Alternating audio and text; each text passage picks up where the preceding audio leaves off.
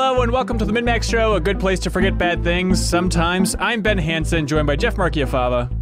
Hey! And then a bunch of interesting faces here. Marcus Stewart, returning champion. Thank you for being here, Marcus. Hey, hey. Yeah. Marcus Makes Media's YouTube channel. I saw you've been streaming Halo 3 recently. Yeah, doing a series called Finishing the Fight, where I'm going through the back half of the Halo games that I've not played, getting ready for Halo Infinite. So it's going to be Halo 3 now, then move on to ODST 4, and then I'm going to replay 5, which I did play, but without playing any of the prior games. So. Oh, weird. What is what's your memory of 5? Positive, negative, blah? It seemed like, from my read, it was a lot of meh, but that ending is a little bit nuts. What was your read overall? Considering the only campaign I touched before it was Reach, it was like, okay, Cortana's bad now. I know enough to know that she wasn't bad before. And even like, I don't know if it's because society had kind of like influenced me, but I was like watching it. I was like, I feel stupid, right? Is this just me? I don't know why I like this. Even as someone with no context, this feels a little dumb. So I'm really excited to get back to it, having played the rest of the series to see why people are kind of upset at that game. Right. Campaign and stuff, so. Yeah, it'll be interesting. We're also joined by Brian Vore. Oh, who has muted his mic somehow. One more time. Brian Vore. Really? Okay, there it goes. There you go. Now we got you. Now we got the whole time. That's weird. Hey, Brian, you're an old voice. If people remember their Game Informer history, they probably remember you and your smiling face and your laughs during replay. But what was your run at Game Informer? What era were you? Oh, geez. I was a good 11 years there. I think around, was it 2004 to mid 2015? Okay. So I started out on that, like as an advertising assistant and an intern. And I did like the 2 or 3 man version of Game Informer Online that was way different than what you see now. And then I had a very brief, sweet period of being print only, which you'd have one monthly deadline, which is unbelievable. And then, of course, you know, when we relaunched the previous relaunch of what is now Game Informer, you know, everyone was all on everything, but all over the place. And then you left to move out to the San Francisco area to do some social media for the wrestling games for a very, very long time. And now you are back in Minnesota? Yes, finally back. It feels good. You know, it's nice. There's like rain here and stuff. And, interesting. Affordable housing. It's great. Yeah, Minneapolis has its problems these days, but hey, we got rain. So what are you going to do? Come on by, ladies and gentlemen. Well, Brian, thank you for being here. Also joined by Charles McGregor. Hello. Welcome. Welcome. Charles, this is your first time on the show, but it's a confusing history because it's not your first time in the Min-Max studio, even though you aren't there right now. Yes. We recorded a whole season of a podcast for Glitch called Hello Player that you were really the star of because you are the sole developer of HyperDot. Yeah. So, yeah, it's a really weird thing because I've also technically been on the podcast, but as an audience member at VGMCon. So it's been a really confusing kind of thing there. Yeah, and then you're always jumping in on Twitch for great goatee hunts and stuff at Dark A's TG, I think is your name on Twitch and the Discord. Yeah. Awesome. Well, hey, thanks for being here, sir. Yeah, no problem. HyperDot, now that the thing is out the door, how are you feeling? How was the whole experience? Tell us like the most satisfying moment of creating a great game all by yourself and then launching it out into the world. Geez, so tough. Probably one of the more satisfying experiences in terms of like the game itself has been like just seeing like the responses from people and like them reaching out and going out of their way to reach out to me. I've gotten like some emails or some DMs on Twitter and stuff like that. Just like saying that they really appreciate the game and like that kind of stuff is just like mind blowing. I have no idea how I've created something that has impacted them in that kind of way. And that's just, it's just amazing. There's a very sweet thread a while ago where Greg Miller called you to congratulate you on the game. And you're a huge Kind of Funny fan. And I think your heart and face melted off. Yes, that was a really accurate statement, because I was just from after that call, I was going to my old high school to like show off HyperDot and like talk to the students and stuff. And that was not, I was like, I have no idea what to do now. How do I operate? Luckily, they just wanted to play the game and they actually didn't want to talk to me. But yeah. But I love the idea of like, you know, you're probably a little bit nervous about like going to the school and talk about it. And then it's just like having a lightning bolt of nerves of just talking to Greg Miller out of the blue. Then it's just like, all right, rest of the day, easy pickings. This is going to be great. Yeah. No problem. Yeah. After that, I was just like, okay, yeah, no more. And like, this is nerves. The other stuff, not nerves. That's nothing anymore. Right. And HyperDot, it's on Game Pass now, right? Yeah. So that was also like, what? The HyperDot thing I made is on Xbox Game Pass. So yeah, you can actually get HyperDot both on the Xbox and the PC with Game Pass, which is just, again, like, well, no, nothing makes sense. Yeah. And so you supported MinMax in a big way. Thank you for that, along with Glitch. And so we were plugging HyperDot throughout the month, and I felt like it was every week just being like, hey, people, please leave a review on Steam. How are the Steam reviews doing? Have you crossed a threshold to have the very positive or overwhelmingly positive or whatever that would be yet? So we haven't crossed that threshold, largely because we definitely have enough reviews. It's just a lot of them have come from other sources, whether it be like itch or they've gotten like a key through like one of our giveaways and stuff. Yeah.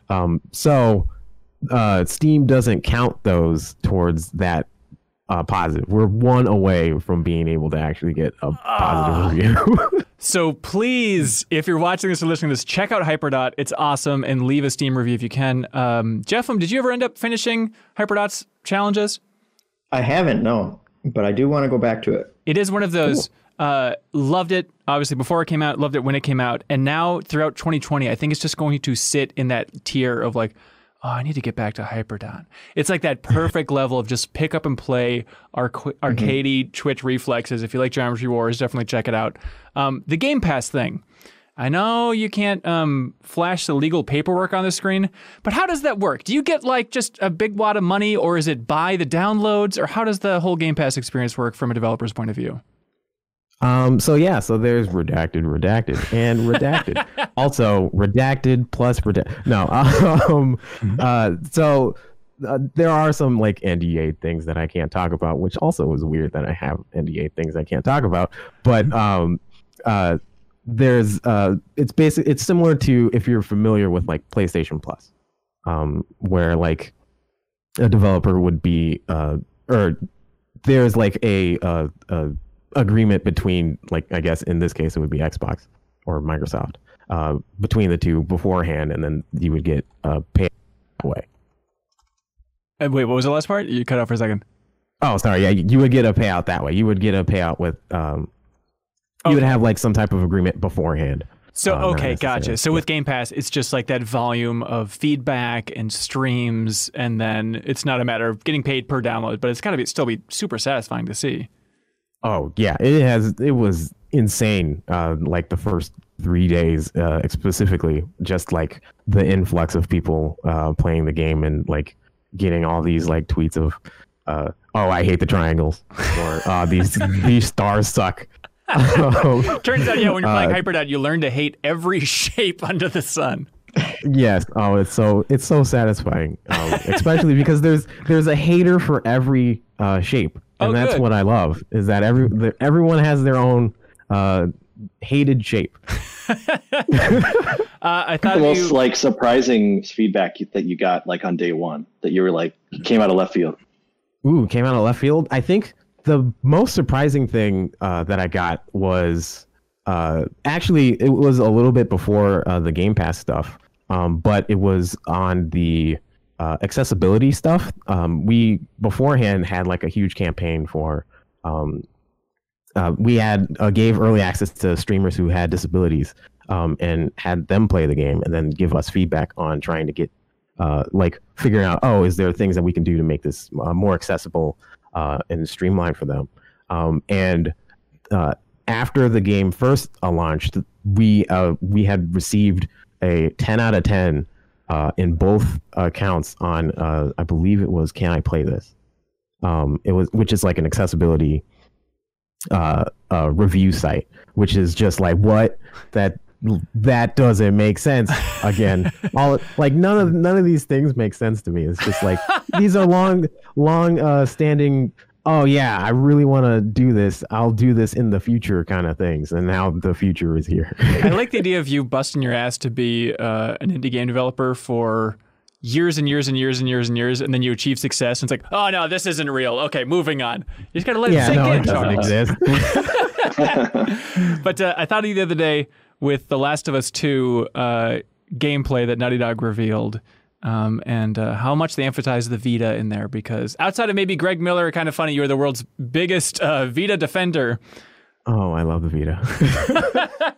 Oh, I actually have two Vitas off camera over there. So yeah, I'm totally on that Vita island. And you have those two, so you can make them kiss. Well, the first one I had broke, so then I got a second one, but then I fixed the first one, so now I have two. Okay, perfect. Obviously, MinMax is based out of Minnesota, based out of Minneapolis. This is a very bizarre time for Minneapolis, and bizarre time for the country and the world. And it's been stressful. It's been surreal. I mean, driving through the streets of Minneapolis is just like, oh man, I love this town. I've always loved this town. I want to say I love this town, but it feels weird to say that without a comma now and be like, but it obviously has its issues, and those are coming out in full force here. Marcus, you had an interesting message on Twitter where you just said, like, you know, it's important to stay positive during all of this and like try and see the upside, which I appreciated. Yeah. You know, like everyone else, this has been extremely stressful, and I've felt a lot of anxiety from all this, but what's gotten me through it is just like at least trying to focus on all the cool stuff that people are doing. And like whenever I see videos of just the protests and just all the crazy stuff, a lot of times I just see like the way people are going out of their way to help each other, either people that are hurt or just random acts of kindness like that. Like that's the stuff that really makes me happy, and kind of like a, you know, like kind of like a restoring faith in humanity kind of thing, seeing that. And also just the overwhelming amount of support for the movement is nice to see. Like this would be more upsetting if most people didn't care or kind of had the opposite reaction. Right. But the fact that it feels like most people, especially like people that I know and surround myself with, are all just like, oh no, yeah, this is messed up. Yeah, this is a problem. We should do something about this. Is it's like validating and like reaffirming in like a cool way. You know, it always sucks that it takes something really bad to kind of bring that out of people, but it's really awesome to know that we're all in this, like we're all on the same page on this, and that you know, that everyone's awesome. You know, it's you know, most people. It's a tricky thing to kind of talk about, but yeah, no, I hear you, but, and it's yeah. It's a weird, and Jeff, I'm curious if you've gone through this too, but it's like, you know, it's like, okay, yeah, Black Lives Matter. Got it for sure. Absolutely. Okay. Tragedy, tragedy, tragedy. And then I think throughout the last week, it's been this wave of like, I knew it was bad, but Jesus Christ. Oh, Jesus Christ. Nobody's listening out there. Oh, this is so bad. It's like, it's been just the waves of descending deeper and deeper into, okay, yeah. It turns out we need to be screaming about this. I thought like, well, surely this system will course correct, and that's my own idiotic nature or maybe optimistic nature, and you realize like that's not, we need to do something here. It is time to act. It's not just time to tweet something out and then go on about your day. Mm-hmm. Yeah, I don't know. What's your last week been like, Jeff? It's been just really hard to process, I think, more than anything. You know, like I've cried a couple times just watching the news, because I think that's when it has really hit me, and sometimes it's for good reasons, like Marcus has been saying, where they, you know, they highlight these neighborhoods coming together to actually help each other and support each other. That always makes me a little emotional, but yeah, it's I don't know what the hell's going on anymore at this point. It is, yeah, it's just the weirdest feeling of like, oh, it's very clear people aren't listening. These seem like very clear statements, and it's hitting a brick wall after brick wall. Yeah, Charles, I saw you tweet the other day, just you're a little bit fried from the Twitter experience. Yeah, just like social media in general, I've been trying to get off of for the past week, largely because the news has been on basically constantly, right, since from like when it happened to maybe Saturday night, and it's just been like super draining to have that on all the time and like consume all of that. You want to react, you want to do something about it, but like so much of it coming in at one time and then not being able to just like turn it off. That was definitely something that I was trying to be more conscious of having like some type of mental health or mental stability, I guess. Yeah, absolutely. I mean, it's so, yeah, Twitter, it's always a mess. You know, I was listening to a friend of the show's Blank Check's podcast about Mad Max Fury Road, and they kept saying that movie is just a giant analogy for Twitter, and I can't get it out of my mind. I'm just screaming and hot takes, and people are like, I am the leader over here. No, I am. It's just chaos. It's just so much, and it'll completely fry you. And so something that I was really refreshed by overall is on Tuesday evening, we launched MinMax's next charity drive, which it's been a little while because of COVID. We've kind of slowed down on that because it normally culminates in a community meetup, but we're like, F it, let's just launch it. Ana Diaz over here was a huge component of that, choosing the charity and giving a lot of great advice and stuff. And so we launched this. And so it's a GoFundMe, and it's called MinMax Rebuilding Minneapolis. The link is in the description. Also the pinned comment here on the YouTube version. And so it's all about rebuilding North Minneapolis, because I think there are a lot of donations flooding into certain areas, certain funds overall, but actually being in Minneapolis here, Ana brought up a good point. They're like, hey, a lot of these predominantly black neighborhoods are getting hosed in terms of attention when it comes to rebuilding the businesses and supporting the businesses here that have been affected both by COVID and by everything else that's been going on here in Minneapolis. And so if you'd like to feel good, feel better, try and make some action, we encourage you to go there. And 100% of those proceeds are going directly to a specific initiative here from the West Broadway Business and Area Coalition, and they're partnering with Northside Funders Group. And so we're going to be depositing all that money and donating it for them. And it is that weird flip of just feeling overwhelmed on every front, and then also just Twitter and getting fried from Twitter and just getting sick of just a lot of people just posting messages of, hey, Black Lives Matter. All right, moving on. You know, and it's like, it's just so nice to have some way to act and to show that. And the community has been beyond amazing so far. We keep setting goals on this charity drive, and they keep shattering them. So it has been absolutely amazing. So please check that out. And any amount that you can help donate would be appreciated, or, you know, just a retweet, help spreading the word. We'd appreciate that as well. Brian, how are you doing over there? Have you gotten out in Minneapolis much? I mean, it's got to be bizarre to come back to the city that you love and see it in the state that it's in. You know, it was tricky. I traveled cross country to get our car back during COVID stuff. And I was like, well, this is the weirdest it's going to be. But yeah, no, it's obviously, you know, a lot of all the stuff has been boiling, you know, I guess for like a white guy, it's been boiling under the surface. You've seen the news, you see, you know, a lot of the, you know, when a black person gets killed, it flares up, and it's like, now we're at the point where, you know, it just boiled over, and I'm just trying to learn and listen, and really just hopefully we can get the reforms that we need and get things changing. And yeah, you know, like everyone's saying, like it's been great to try to hopefully focus on, you know, the good work that's coming out, and great to see that you started the fundraiser to help out. And, you know, putting things into action has been the best things to follow. Yeah. For me. For sure. Does anybody else want to say anything else about this experience so far?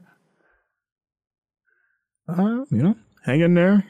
Everyone, all of us, you know, like you said, Ben, you know, try to do your part. Like if you can't, you know, like protest, if you're going to do that, you know, try to be safe for the love of God.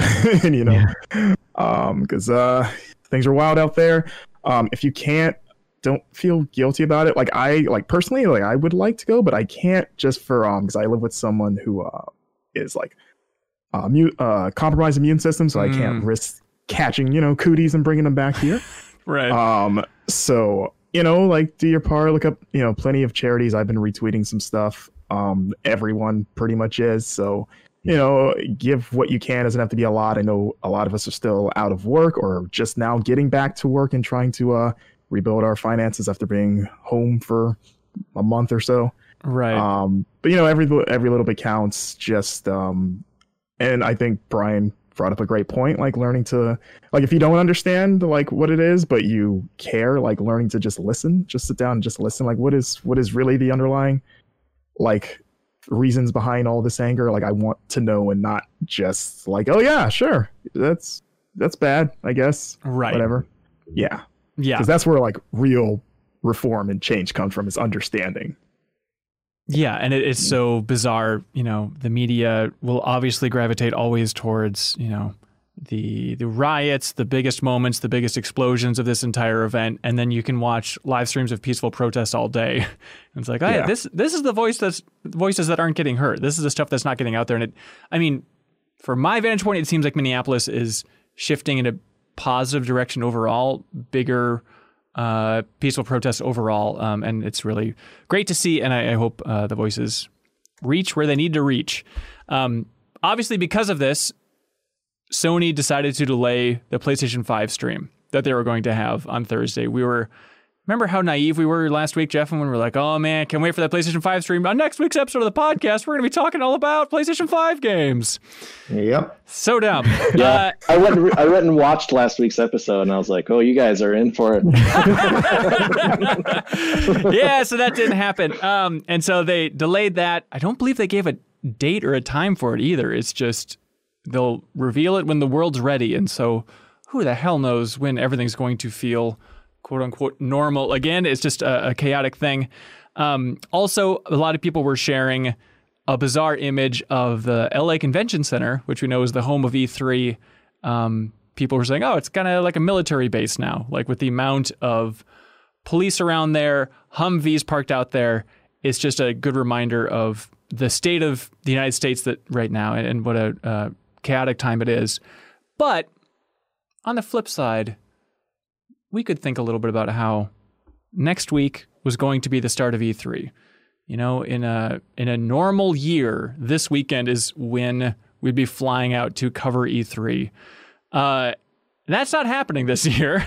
And so we thought, you know what? It might be a good time to go back and reflect on some of our favorite E3 memories. Going to E3 both as a developer, as the press. Brian, also on the publisher side, did you end up going to E3? I did not. End up really fitting into the kind of marketing plan for that specific title. So gotcha. Just didn't really end up happening. Yeah. I guess in total I ended up going to, 2011 was my first, and then 2019 was my last, and maybe the world's last. Marcus, how many have you been to? I've been to 4, 2016 to 2019. Okay. Jeff, do you have any count? Like a half dozen. Can't remember. And Charles, you as a developer last year, was that your first time? That was my first time. Oh yeah. My God. What was it like for you? You want to walk us through your experience of E3 last year? Sure. It was, again, like I'm checking a box off of bucket list stuff of like, I have for the longest time, E3 has been something on my screen, that I've like tuned into, but like, yeah, actually being able to attend at E3 and then not only do that, but then like show a game off there, but then not only do that, also be like on the Microsoft stage showing a game out there. is yeah, like that kind of stuff is just like it was amazing. It was super exciting, but like really nerve-wracking to actually get it out in front of players and other developers and other like in press and stuff. Yeah, in E3, it was just like it's a really bizarre experience, especially the first day that E3 was open.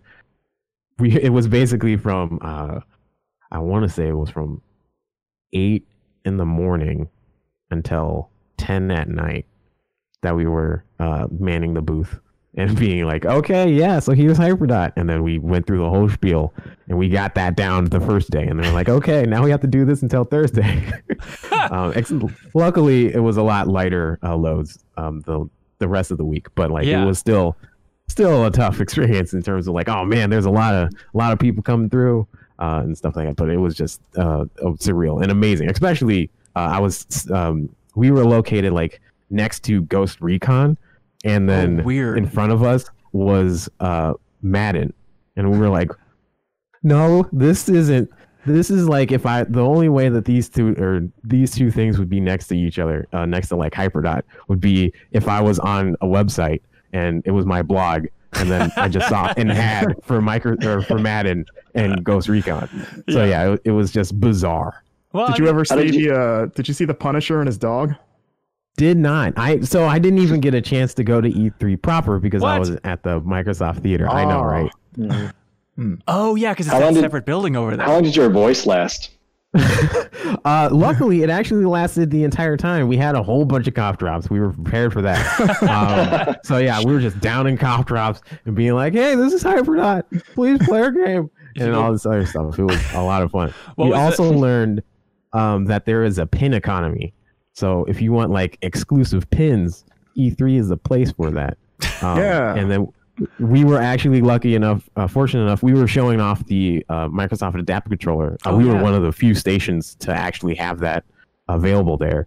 And so we had Adaptive Controller pins, which definitely helped people come over and be like, so I heard you had those Adaptive Controller pins. You monsters. They don't care about it. Not at all. It's like playing The World's End with you in real life. Yeah, exactly. It's like, yeah, you got to play at least 10 minutes to get the pin. Fine, I'll dodge some triangles. I guess. Brian, what was your first E3?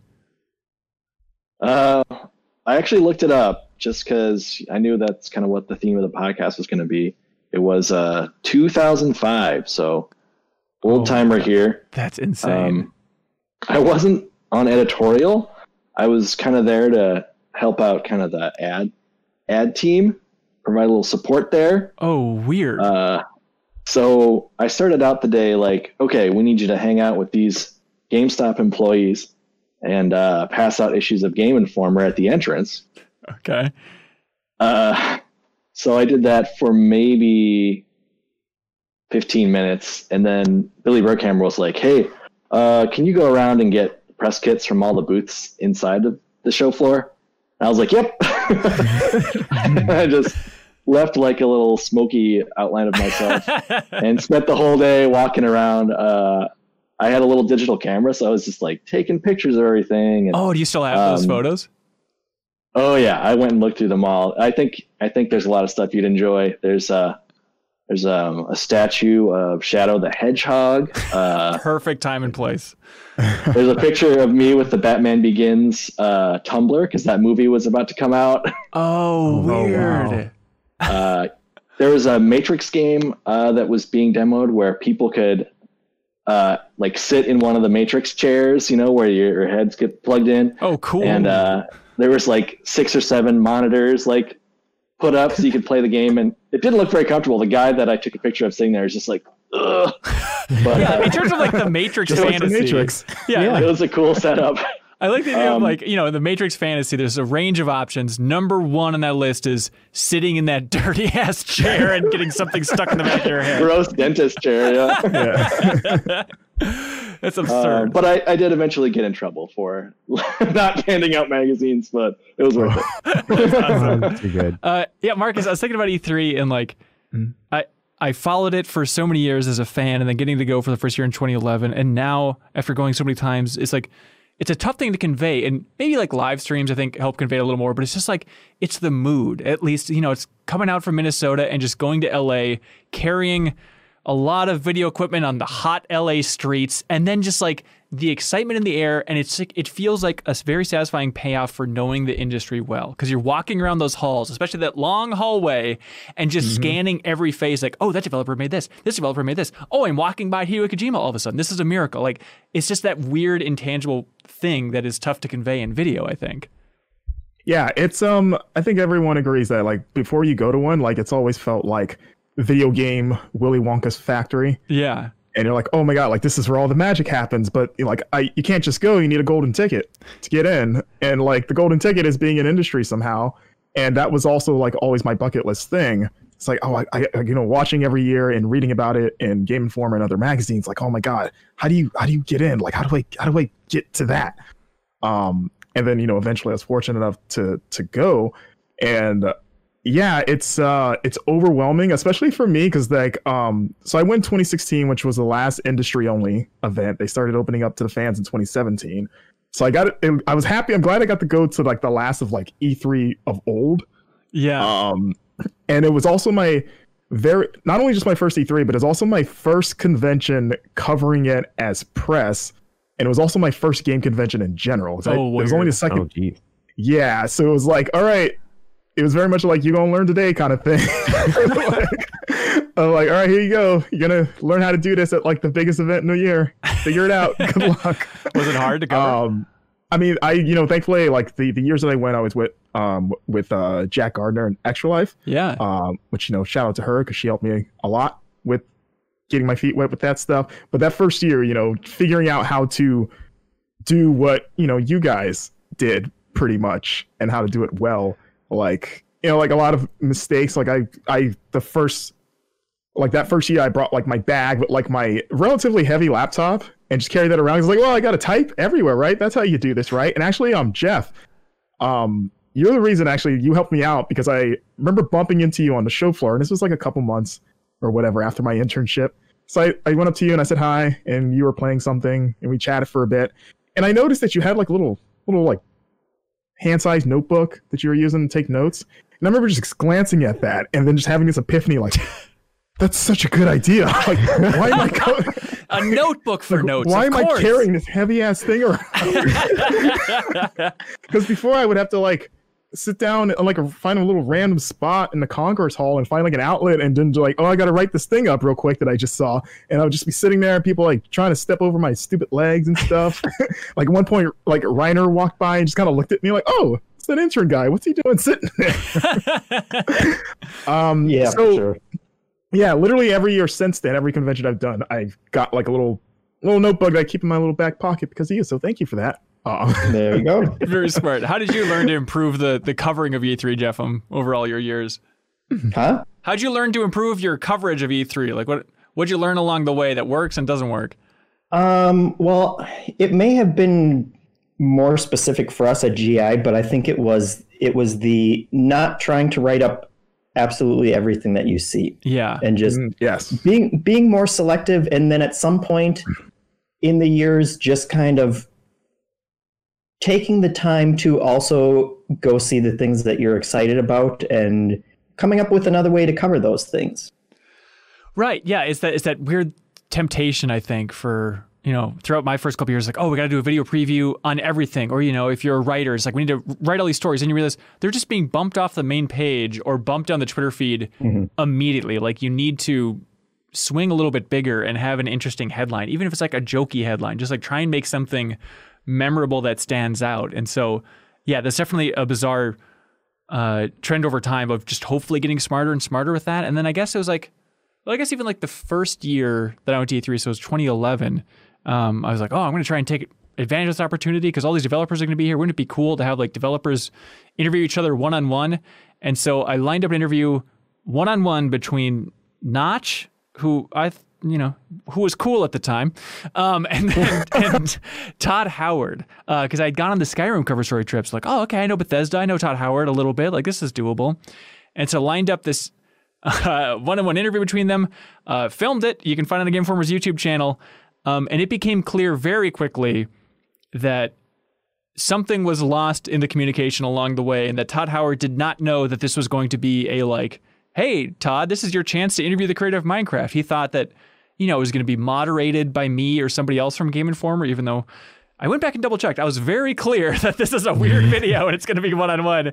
And so it's a little bit uncomfortable, but still fun to see those two talking. Like, it was fun to have Notch talking about, like, you know, how he would role-play Oblivion and how into Oblivion he got and stuff like that. And then there eventually was, like, that weird Skyrim pack-in for Minecraft that I'm sure wasn't a result of this discussion, but still fun that, like, oh, they came back together again. And then also came back together again when Bethesda sued Mojang for the Scrolls video game they were developing.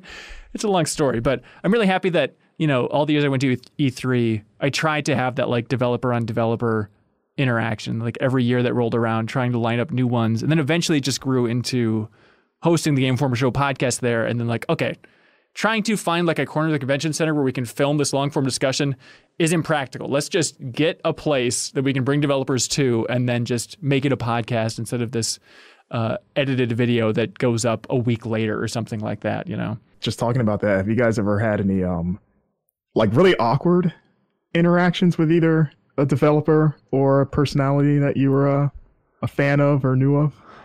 So I feel like it's kind of like a mandatory thing that happens at some point. Yeah. I mean, there's been a lot of that. It's normally like, let's see, I'm trying to remember. There was one year where I forget who I was with. I was with some other reporter that I didn't know too well.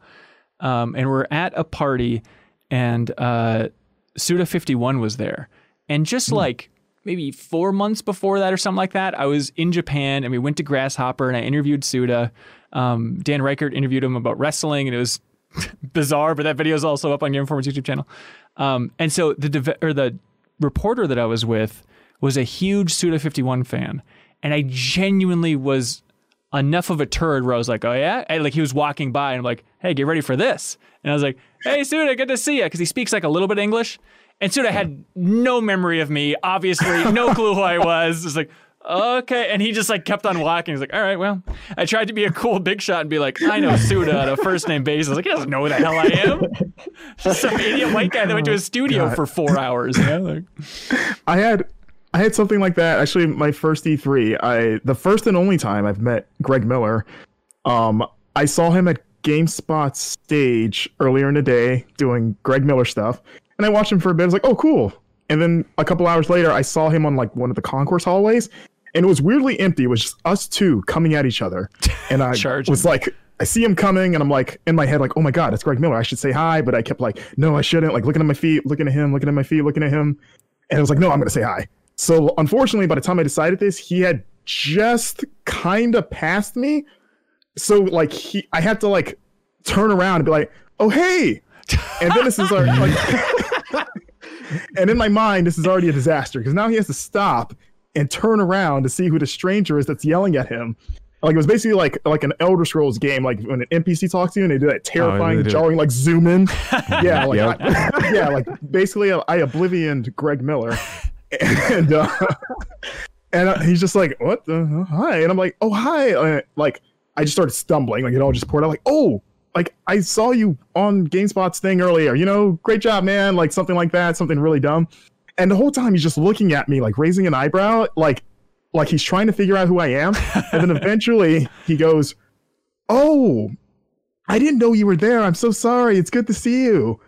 And then that throws me off. So I'm like, what? Like, does he think that he knows me? Right. And I think in his head, he assumed that he should know me and was going through, like, his database of people trying to be like, who is this guy? Like, I think I'm supposed to know this guy, and was maybe playing it off. So then we're just kind of, like, staring at each other for about, like, 3 seconds, just looking like what's happening here? Until eventually it's just like, can I get a picture of you? And he's like, yeah. And then we just took a really quick selfie that I still have. And then we went about our lives and pretended that never happened. That's perfect. I'm trying to think of, like, embarrassing stuff. I remember, was it 2013? I lined up Greg Kasavin from Supergiant, and I was like, hey, which developer would you like to talk to? Because that's normally how those, like, one-on-one developer things started. I was just chose somebody that I knew a little bit and said like, hey, who do you want to talk to? Because maybe we can line it up. And he's like, oh, I want to talk to Richard Garriott about Ultima. I was like, okay, yeah, totally doable, I guess. And we managed to line up the interview. And so it's just one-on-one in this little side room at the convention center. And then Felicia Day came with Greg as well to meet Richard Garriott and talk about Ultima. And so I was manning two cameras, and one of them is what's called a monopod. So it's just like one pole, but it's got like little feet on the bottom. And so I was bouncing back and forth, just like changing where the two cameras are at, just changing the camera angles.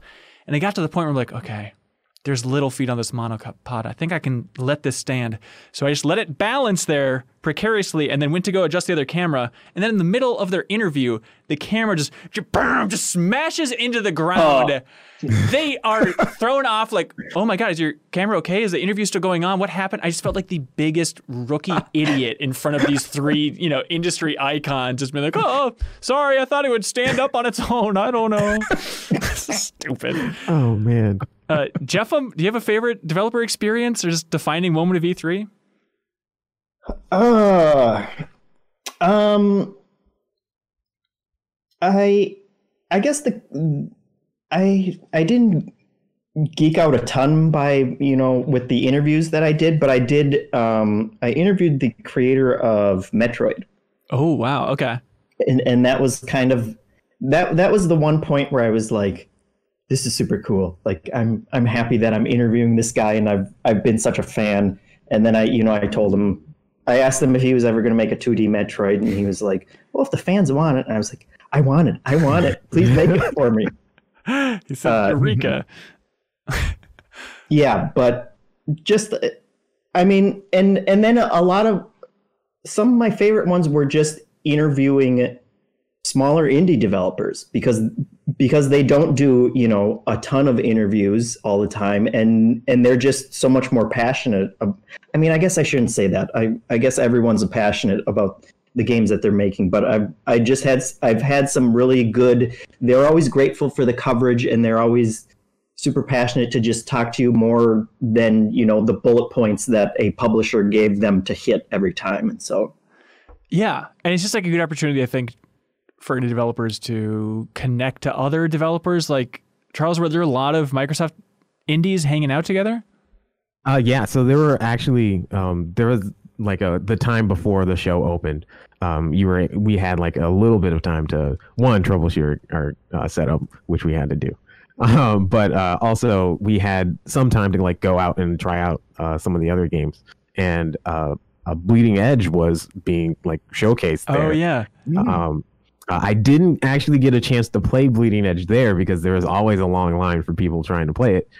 But one of the lead character artists came over to the HyperDot booth and started playing. And then we started just like talking and like conversing. I was like, wait, again, just like these are like scenarios that I'm on YouTube watching somebody watch or like do this interview, or like, yeah, I'm watching Ben do an interview to some other developer and stuff. But then in the moment, I realized that I'm actually like talking to people who are have been part of games that I've like extremely enjoyed or have like had a huge impact in like gaming and stuff. And like that was one of the moments where I was like, oh my. What? Yeah, but yeah, and then afterwards he was like, "Oh yeah, great game, I really like it." I was like, "Oh, thanks." And then of course we have to remember that there's a pin economy, and there was a Bleeding Edge pin, and I got a Bleeding Edge pin. Hell yeah, that thing's worth as much as gold these days. The future is going to come down to Bleeding Edge pins. I find it funny, like listening to all these and kind of reminiscing myself. Just wondering, like. Will E3 ever like handshakes and shoulder to shoulder crowds and giving out pins, like just like thinking like how strange that is to hear now. You guys getting that vibe? Yeah. Well, PAX West is still hasn't canceled, so you can look forward to that in August or whatever. But there's no way it's not going to be canceled, right? I mean, go ahead, Marcus. No, I was going to say, great. Like, yeah, like things have changed so fast, so quickly that it's kind of like. Oh yeah, that's from the before times. Yeah,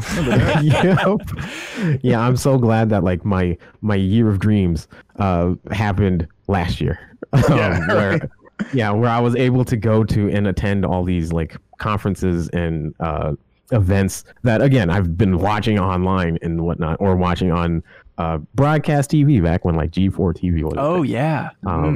But like being able to attend that, and then, yeah, now trying to think in the future, like, what does that look like? Like, is there going to be another like press conference event thing that will happen? I don't know. Well, I mean, it depends on whether or not E3 exists. I mean, it's that confusing thing of like, oh, EA. I think it's EA. Yeah, because I think Ubisoft is like July now, but EA is still lined up for around that window of doing some streams. So we'll kind of have that in effect. It's just going to be that bizarre thing where everybody's stretched out and doing their streams at different times. Who knows when Sony is going to roll around at this point. And it's just like you miss having that tentpole of like, waking up that morning in the hotel and knowing like, I'm going to watch 4 press conferences today and I'm going to learn about dozens and dozens and dozens of new games. And it's just as exciting as, the gaming industry can get. And that's the part that is just a bummer. But Brian, if we had to predict, I don't think E3 is coming back. I think this year people are going to learn that we don't need it. I don't know why they would. I'm having a lot of trouble. Like a lot of the bigger companies were kind of pulling out, like, you know what, we can do our own stream or event and at any time we want and still get the eyeballs. Right. I think a lot of fans are kind of mourning that, like you were saying, like people would be like, oh, it's E3 week. I'm going to take some days off work and just watch streams all day and read previews and watch videos. And, now it's like, okay, now I got to keep track of like 20 different streaming events. And like, there's a different one for each game, even though it's all one, even like one publisher, like may just do separate events for each big tentpole game they have. And like, I think, a decent amount of stuff can fall through the cracks. People like, oh yeah, I heard there was a new demo for this or a new video for that. And I better get around to watching it. And then, the time goes by and you just have forgotten to even look at it. Whereas if it was an E3 where you're like, all right, I'm kicking up my feet and letting this all wash over me for 3 days, it's going to be strange not to have that anymore. Yeah. Yeah.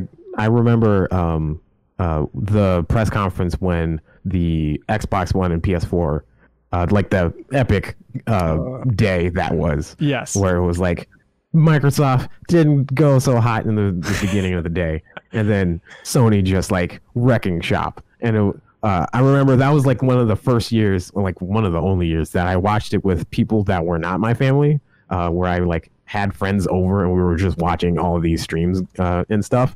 And I flipped out. I was like, oh my goodness, I can't believe they're doing this. That was like the wrestling show E3. Oh, yeah. It was like Microsoft. Yeah. Where the heels going like, boo, always online, $500, no way. Then Sony babyface comes in like, hey, this is $100 cheaper. And it's like, you could play used games and everyone's like chanting Sony in the crowd. And then the crowd becomes the Vince McMahon gif, I think is the way that worked. Yeah. Yep. Oh, yep. Falling out of his chair. Exactly. I love the, was it Adam Boyes? And the like, this is how you let a friend borrow a game. And they were just like, here you go. Yep. That was genius. That was like the cherry on top of that whole thing. Yeah, it's still like one of the most highest viewed videos on PlayStation's YouTube channel. It's just bizarre. Flaming Queso wrote in saying that was his favorite moment, and asking if it's the biggest moment in terms of like E3 mic drop rivalry. I mean, certainly in my era, I'm there might be some bigger ones back in the day. Maybe Andy McNamara on the Game Informer show could let us know, or somebody that's been to every E3. But that's certainly the go-to moment now when I think about momentous E3 moments. Yeah, I think the only thing that kind of like rivals that maybe was it the first E3 that the like when the Saturn surprise launch and then the Sony conference, the guy just went up there and was like, oh, it's like $100 cheaper, and just walked off. That was the whole presentation.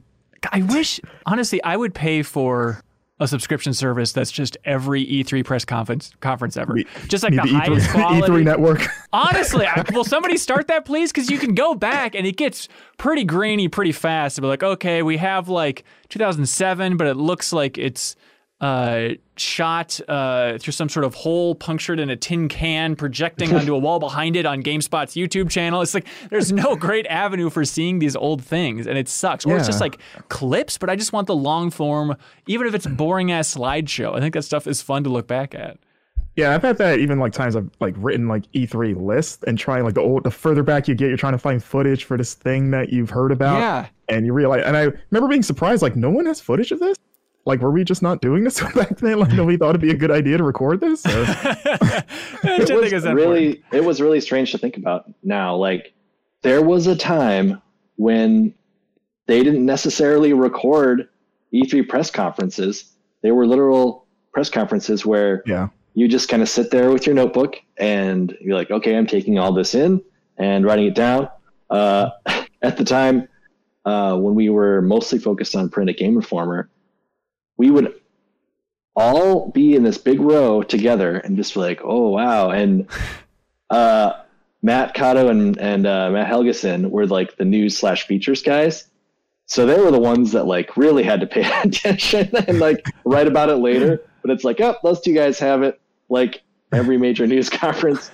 And it's weird. Like, people would just get like write-ups. Like, that's how they would find out what happened at these press conferences. Like the live stream changed everything completely because people don't have to necessarily go through a middleman to find out what's going on at these things. Or we're, think about like, oh, here's a photograph in a magazine like weeks later of, what happened at this press conference, or it's crazy how much it's kind of changed coverage and how people consume E3. And it's so weird that like, as the tech has evolved, as I think just the intelligence of coverage, figuring out what the community wants has evolved. I feel like, the last couple of years has been pretty good about like, hey, if you want to experience E3 without going there are enough live streams and show floor tours to get you covered. And then, not so much. The fact that like it ends just when it was at a point where not only the public could go, but then everybody at home could experience it in a pretty interesting way and satisfying way overall. Hey, Brian, do you want to turn down your mic just a little bit? It's just peaking a little bit. But also, sure. Kyle Hilliard wrote in. Here are his stories. He says, I once looked all over E3 for a Band-Aid when Brian cut himself and was bleeding. Do you remember this, Brian? What year was that? That was the year you bled all over the show floor, apparently. Cutting my finger. That's vaguely familiar. Oh boy. Shoot. Yeah. I remember that's just coming back. Like, I totally forgot about that. Yeah. And he says, from that trip forward, I always get Band-Aids in my shoulder bag. Also, I helped Hansen wipe bird poop off his head one year. Apparently, I was like heading into the convention center and a bird pooped on my head or something. You see, this is the things that E3 is so hectic, you don't even recall bleeding to death or being covered in bird feces. It's all just part of the game. Also, I completely forgot, thinking about like 2011, I think it was, like the first E3. Remember going to Roscoe's Chicken and Waffles, which is incredible there in LA. And we went with like Kim Swift. Do you remember that? Like designer of Portal. And it was like one of those first big moments of being at an event like E3 and it's like, oh, we just get to eat chicken and waffles with the designer of Portal? Like, this is the best day ever. Yeah, that was nuts. I remember that was a great Game Informer tradition, and just like the first day, stuff yourself as much as possible and feel like total crap to get things going. But it was cool, like the opportunity. You never know, like, I don't know if I was ever the person that was like, hey, I invited along this super awesome creator, but I always appreciated when people did that were better at networking and cooler. But it was cool just to be able to like, just talk to them like a normal person and not in like, all right, we're in a sweaty booth. I'm interviewing you about Portal or was it Quantum Conundrum? Is that what she was? Oh, I think she was promoting that. Oh, man. Yeah. That game that some people definitely played. It's like that kind of hangout vibe. Hopefully we got it across in kind of the later years with the Game Informer show, live streams and podcasts out there of having devs kind of more relaxed. We had a fridge full of beer, trying to get them to relax a little bit and forget they're on camera. But I think like Giant Bomb is definitely, they're the masters of getting that across. And like it felt very cool once Dan started at Giant Bomb and he's like, oh, just come on by. It's great. You can just come hang out at the Giant Bomb live stream. It's like, oh my God, I feel like I'm sitting at the cool kid table at high school. This is so satisfying for once in my life to be in the crowd, at least while this is going on. But I'm trying to think like, what other coverage stands out for like before the years that you were going, Charles, like G4, but then do you have other memorable moments of just watching the coverage of E3?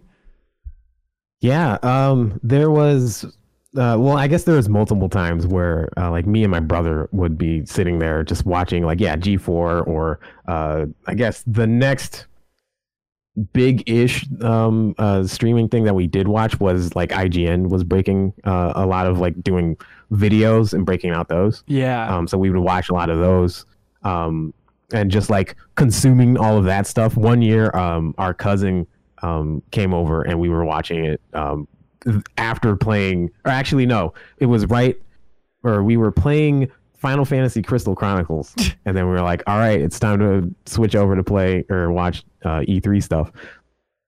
Crystal Chronicles was already old at this point, so it wasn't like, oh yes, we're gonna watch. Yeah, no, it wasn't that. But I remember, yeah, just trying to consume all of these different things. And I remember particularly the launch, or actually the E3 where the PS3 and the 360 were becoming a thing, right?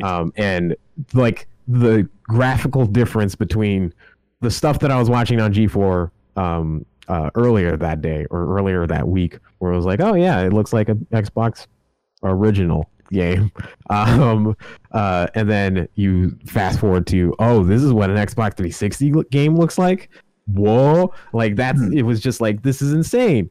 And that like jump and leap in like graphics and technology and the things that like people were able to make doing that. I remember like watching all of the coverage and just trying to like consume it all. Just great. Let me drink the coverage. Yeah, I mean the console reveals are definitely special. Like 2011 was fun because that was the Wii U reveal E3, and I was live streaming it for Game Informer, not doing any reactions or anything fun, but just like sitting in like the bunker of that building and just like taking video signals and trying to broadcast it out. What a weird time. Because I had to go to every press conference and just sprint, and then every setup was different. You're always in some weird part of the building in the basement or something. It's like, okay, well, in this one, we have this video signal. Do you happen to have this adapter? It was just a nightmare. Jason Astriker did it the next year, which was very sweet of him to take that blow. But I remember like that Nintendo one, it was so fun because like the big Wii U reveal being surrounded by like in the basement there, because there's a lot of Nintendo PR, like Andrew Kelly was there. And I remember as we're getting set up, I was talking to somebody about the Game Boy game called X, which like Dylan Cuthbert worked on before Star Fox and stuff. It's like this pseudo 3D Game Boy game called X. And I couldn't remember the name of it. I'm like, oh, I remember they did some weird 3D thing on the Game Boy. And then Bill Trinan, like Miyamoto's translator and a huge face over there at Treehouse, like he poked his head in the door and he's like, hey, I overheard you guys from the green room next door. I just want to let you know you're thinking of the game X. I was like, oh, thank you, Bill Trinan. Like, what a treat. But then just like being surrounded by Nintendo as they reveal the name Wii U and giving that like, wow, okay. I remember my first instinct was like shock that they kept it secret. Like I really thought that type of name would have been leaked, and it didn't. That was such a 2011. I'll always like watching that Wii U reveal. I was in game design college at the time, so we would watch it either during class because it would air during the morning, so we would just neglect all our work to just watch the conferences, or back at like a friend's apartment. So these like super hardcore gamers, we're all know what's going on, and we were all just collectively confused at the Wii U. Like when they first showed it, we're like, okay, we know this is a successor console. Like, okay, we all know that, right? But then we were still like, is it an attachment for the Wii? Are we wrong? Were we like, where's the box? I don't see it. And like, they're not showing it, are they? Oh, right. Yeah. It's like, I think, and then like, we had this thing where like, I think I see it way in the back there. You see that little blue light? I think that might be it. And we were just like debating, like, no, that's not it. That can't be it. That's something else. Yeah. I remember, speaking of Crystal Chronicles, when the Wii U was like announced, me and my brother looked at each other like, we can play Crystal Chronicles. We can have four of these hooked up to the Wii U, and then we can play. That would be awesome because, you know, this is back when they were like really ambiguous with the number of game pads that can be attached. Well, yeah, and they're like, oh, this is gonna be great. So many unrealized dreams. So like, oh man, Metroid, the map being down there, that's gonna be great. Oh my god, you know? It was so weird. And like all the weird tech demos was like, okay, you're in like a Japanese garden flying around. But the gamepad thing, I forgot about that because it was like the outcry, and the big question is like, can we have multiple gamepads? And everyone was screaming, we need multiple gamepads for the Wii U. And then at some point, Reggie in an interview was like, yeah, it supports it now. We can do it. And everyone's like, hey, good. And then it just, nobody ever tried. Nobody ever asked. There's never any game that would possibly line that up. But I remember that was a weird one because Game Informer broke the news story before that E3. Do you guys remember this? About like, Nintendo's going to reveal their HD console here? Right. I do remember that, yeah. That was a weird one. Being somewhat on the inside of that track and getting some idea of like, okay, it seems like it's going to happen. But obviously we didn't know that it was going to be the Wii U. It was just kind of like, I think even they've probably that news story just called it like, oh, the HD version of the Wii or whatever the hell. Did we ever get that? I'm sorry. Did we ever get that golf game? Remember when they showed it at E3 where the guy was standing over the gamepad and hit it? Did that ever happen? I think it's like, God, is that in Wii Play? Or Wii Sports HD? Is that like a Wii Sports 2 or something? Or? But was it like that? Or was it just a different thing? I remember watching that years later. I was like, wait, we never got that. And I remember looking at that at the time, be like, oh, that's actually kind of cool. I saw our dear friends over at Game Explain, who are just awesome for covering Nintendo stuff. They posted a video recently about how the big payoff from the 2011, or the big tease from 2011 has finally been paid off. Because in that Wii U video, they showed people playing... was it like Go or some Othello, like some game with like black and white pieces? And they're like, all right, game's over. And they like flipped up the gamepad and all the pieces slid off. And apparently Nintendo never released that game for the Wii U in any way. But now, actually this week, they're releasing that Clubhouse Games, which has like 50 or 51 or whatever, like tabletop games in there. And one of them is Othello, and Game Explain tested it. And you can, in fact, lift up the Switch in handheld mode and all the pieces slide off. So there you go. The video was just them screaming about finally. Okay, so we need the golf game on Switch so I can put my Switch on the ground. Yeah. Hit the ball. It's everything we've ever hoped for. Yeah. The idea that you could just be playing that Othello game and then be like, okay, let's move over to this table or whatever, and you pick it up and they all slide off. Oh, you idiot. What's the point? It's like tabletop. Too real. Do you guys think it would have made that much of a difference if they just would have called it the Wii 2? Like, honestly, would that have changed it?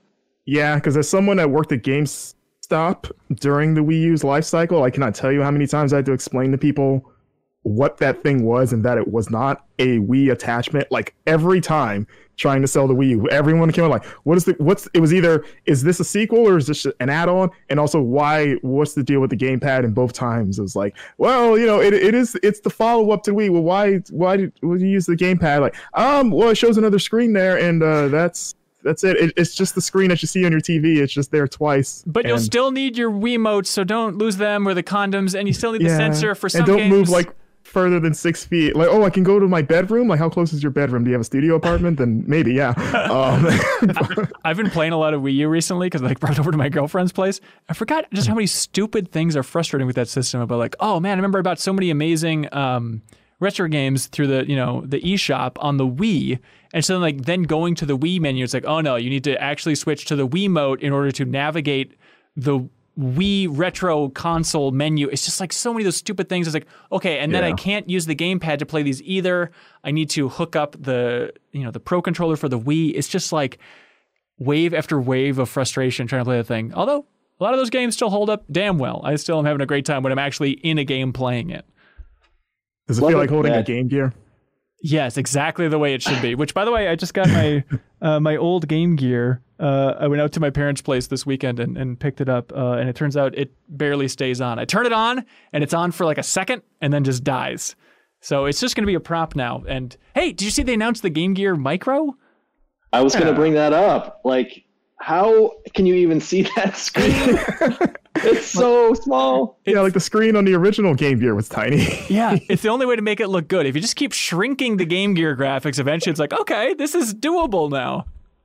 I think a lot of people would just be like, I got to do it. But the choice, like, I love that they did many colors, but the choice to only put 4 games on each color and split them up between the four different consoles. Oh, is that what they're doing? Insane to me. Oh my God. I didn't know that. That's what I saw on Twitter. Oh, each color has four games, and they don't overlap at all.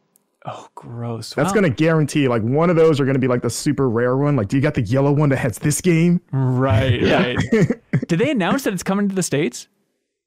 I think it's just Japan. At least that's what I saw. Okay. I think. God, I need that thing. It's so clunky and weird. But going through my old games for Game Gear this weekend, it's like, oh, I need to play Bart versus the World on Game Gear, specifically Game Gear. I love that stupid thing. Other E3 highlights that we haven't mentioned from anybody? The hardest I've ever laughed watching a press conference was going back to 2011 was that Mr. Caffeine thing. Oh my God. Like, I remember having friends over and we just could not handle it. Like every time they're like, doodle, like we just lost it. And we're like, he's got to stop eventually, right? Like he's going to kind of read the room because no one's reacting to this in a positive way at all. And he just kept going. Like, I mean, props to the commitment for it. Like he didn't bat an eyelid, but it was just like painful and hilarious. And I don't even remember what they showed at that press conference because I just remember him. God, I mean, do you think he felt good about it? Do you think like his head hit the pillow that night and he's talking to his wife like, you wouldn't believe I nailed it today. Oh my God. I finally got to have the payoff for all those years of wanting to do stand-up comedy. They ate it up.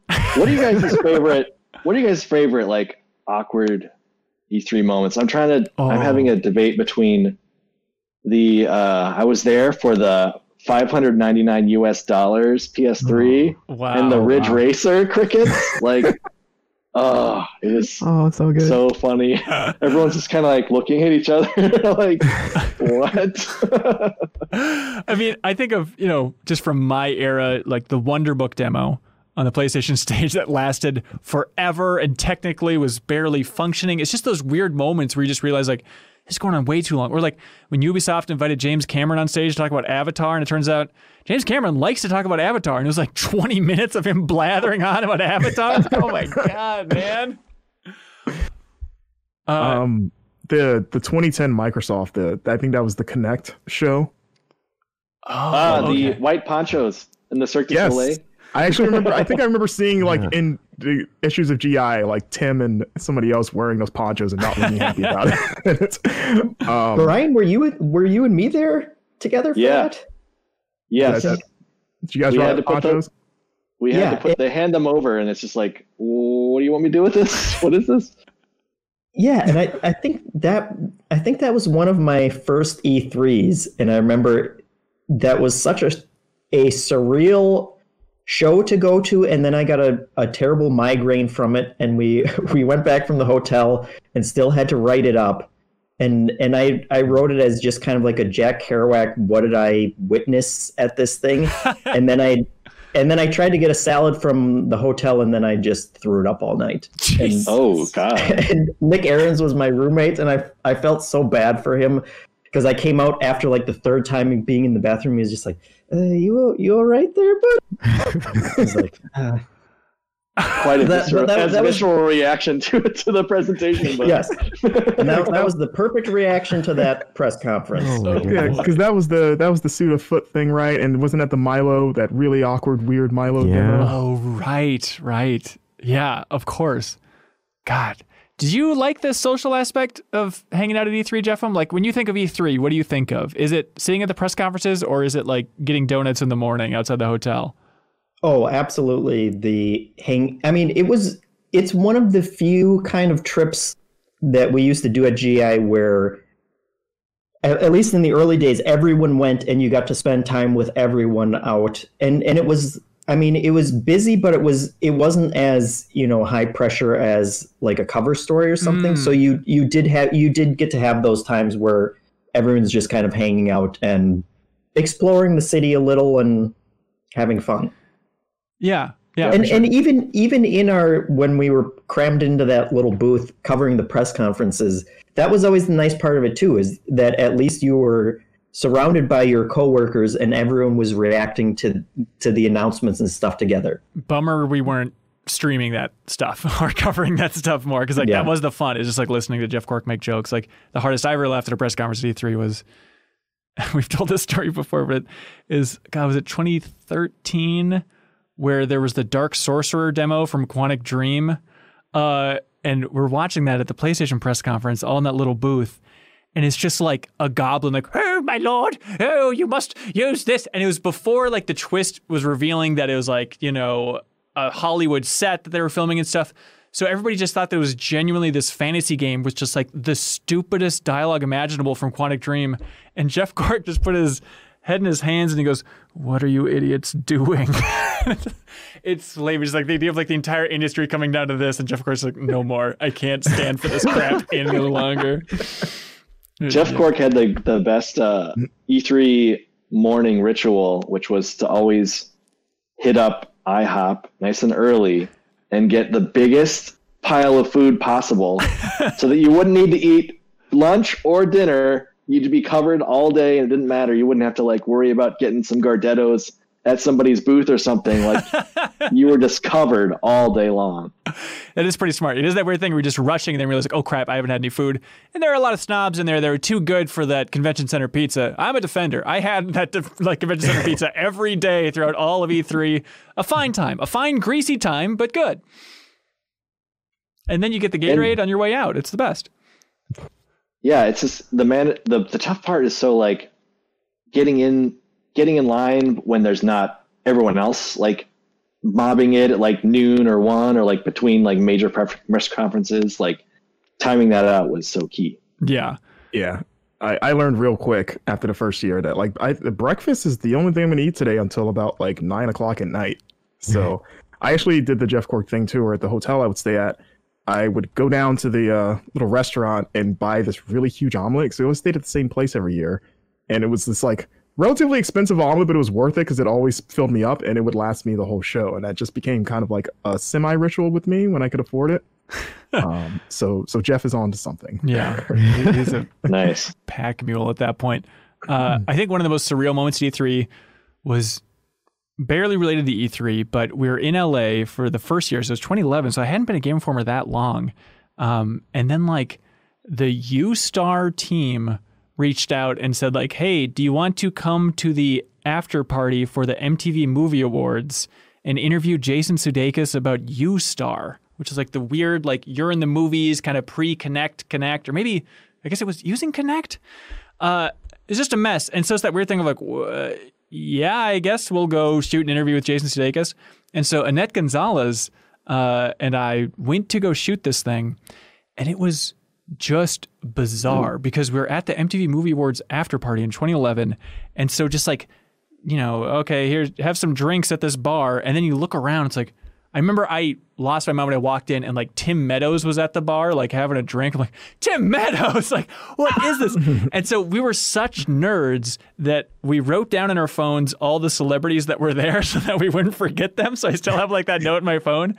And I looked at it and it's like Andy Samberg, Joel McHale, Emma Watson, Jake Gyllenhaal, Charlie Day, Reese Witherspoon. And then I wrote down, quote, redhead from Zombieland, which it turns out was Emma Stone. But at the time, I was like, that one redheaded lady from Zombieland. I don't know her name, but I guess we're drinking with her. It was just absolutely bizarre.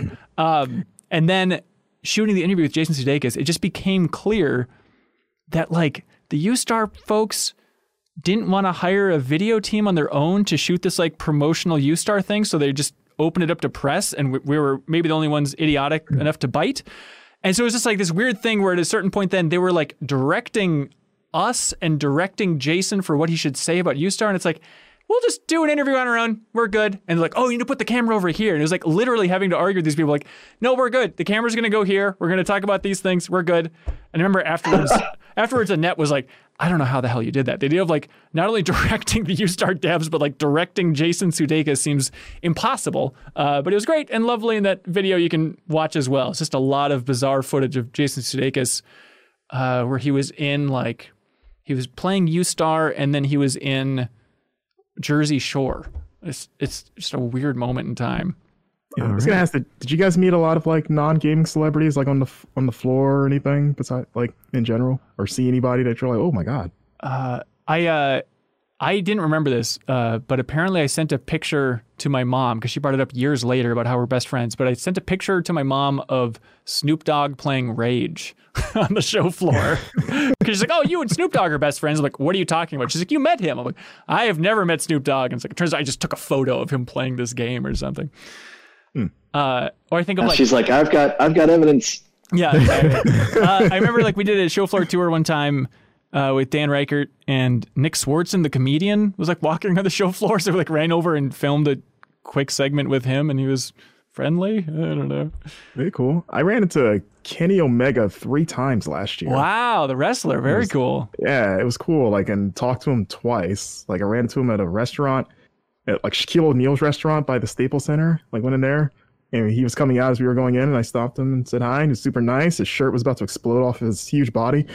And then saw him on the floor. He was actually cool. He was at the I don't know if it's Indiecade, I forgot, but it's like the little indie booth that was set up last year at E3 by Nintendo's area. He was in there hanging out for a bit and talked to him again, got a picture with him. He kind of remembered me. I was like, oh, that's awesome, man.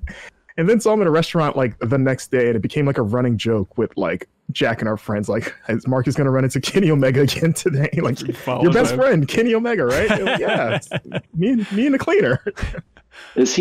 Was he trying to be incognito at all, or was he just like full on Kenny Omega, like notice me mode? I think he was full on, because I know he did he had a time slot with GameSpot. Like, they had like an outdoor like stage that they were having guests come on to do stuff, and I know he did like a Street Fighter thing for them. Yeah. So yeah, it was like Street Fighter versus Xavier Woods or something. Right? Yeah, it was. Yeah, because the New Day were there too. Like, right. I saw them wandering around too. I think, and the year before actually, I saw that was when they did the New Day versus the Elite at the Street Fighter tournament on the show floor at Capcom's booth.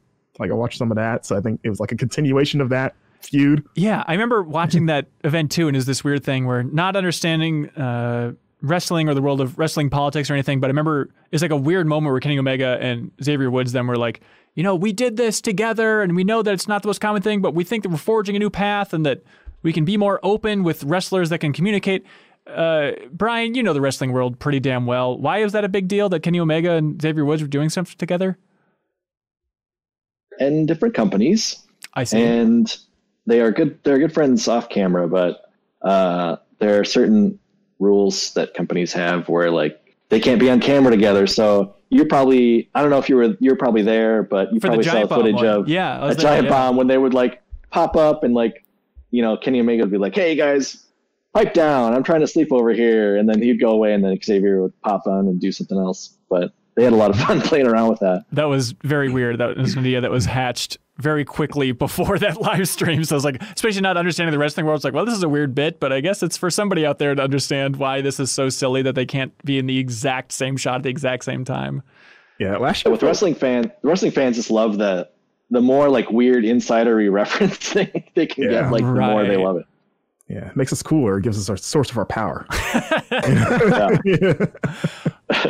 Before we get too far away from the celebrity thing, even though I didn't meet him, probably the craziest thing that I saw was the rock band Beatles press conference, they have Paul McCartney, Ringo Starr, Yoko, and George Harrison's wife. I'm spacing on her name right now, but that was totally nuts, and I'll always remember that. And I mean, Matt Miller was writing the cover story on Beatles Rock Band for Game Informer, so he got to interview Paul McCartney like before that, right?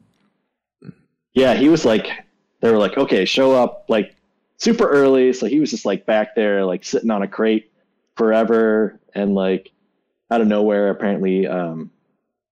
You know, they all start kind of showing up, and it's just like, oh my God, there's this guy, you know, like, like all these crazy legends, and like, you know, I'm sure he'd have some great stories about like the briefs and stuff before he talked to them, and like, what can you talk about? And then like, obviously he had to get stuff for his story too. So he had to like, with the very limited, like 5 minutes he had with each person, like trying to get reusable quotes for his story was so daunting. Yeah. And like, I don't know when the last time you went back and watched that bit was. You can find it on YouTube, them talking about Beatles Rock Band on stage. And it feels like the type of thing of like, Oh, we've done this thing 1,000 times. I know this is John Lennon, but I don't care. Oh, we've done this thing 1,000 times before. We've got it. We've got it. We'll just go out on stage. We've got it. And so they just go out there being cool guys and then just don't really have a frame of reference of like what they're talking about or why. And they just think it's kind of fun to like, oh, let's just shoot the breeze. Ringo and Paul, here we are. And it's just like, it runs out of energy at about the 15-second mark, and then it's just uncomfortable for the rest of it. But it's like, who's going to tell them what to do? Of course they can do whatever they want. It's amazing they're there. Or like, you know. We're all just in the audience like, we don't care what you talk about. Yeah. Like the I remember seeing that. Yeah. I remember seeing that being actively jealous because I'm a Beatles fan. I was like, that's like the holy grail right there.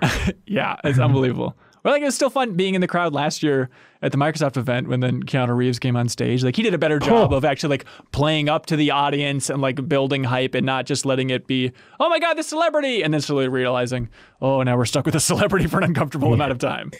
Yeah, I was, like, super fortunate enough to be in the audience when that happened because... we totally blinked and didn't realize that we had to ask and be like, hey, do you think that we can actually go to the press conference? So I think it was 30 minutes before the press conference, we were rushing down to get all our stuff, our ducks in a row. And then we finally got there.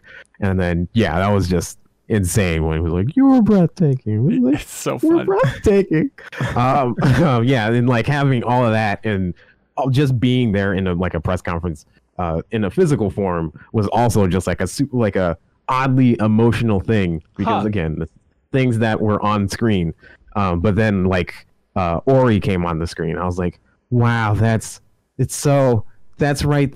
There is no space in between me and what the audience is seeing because I am in the audience.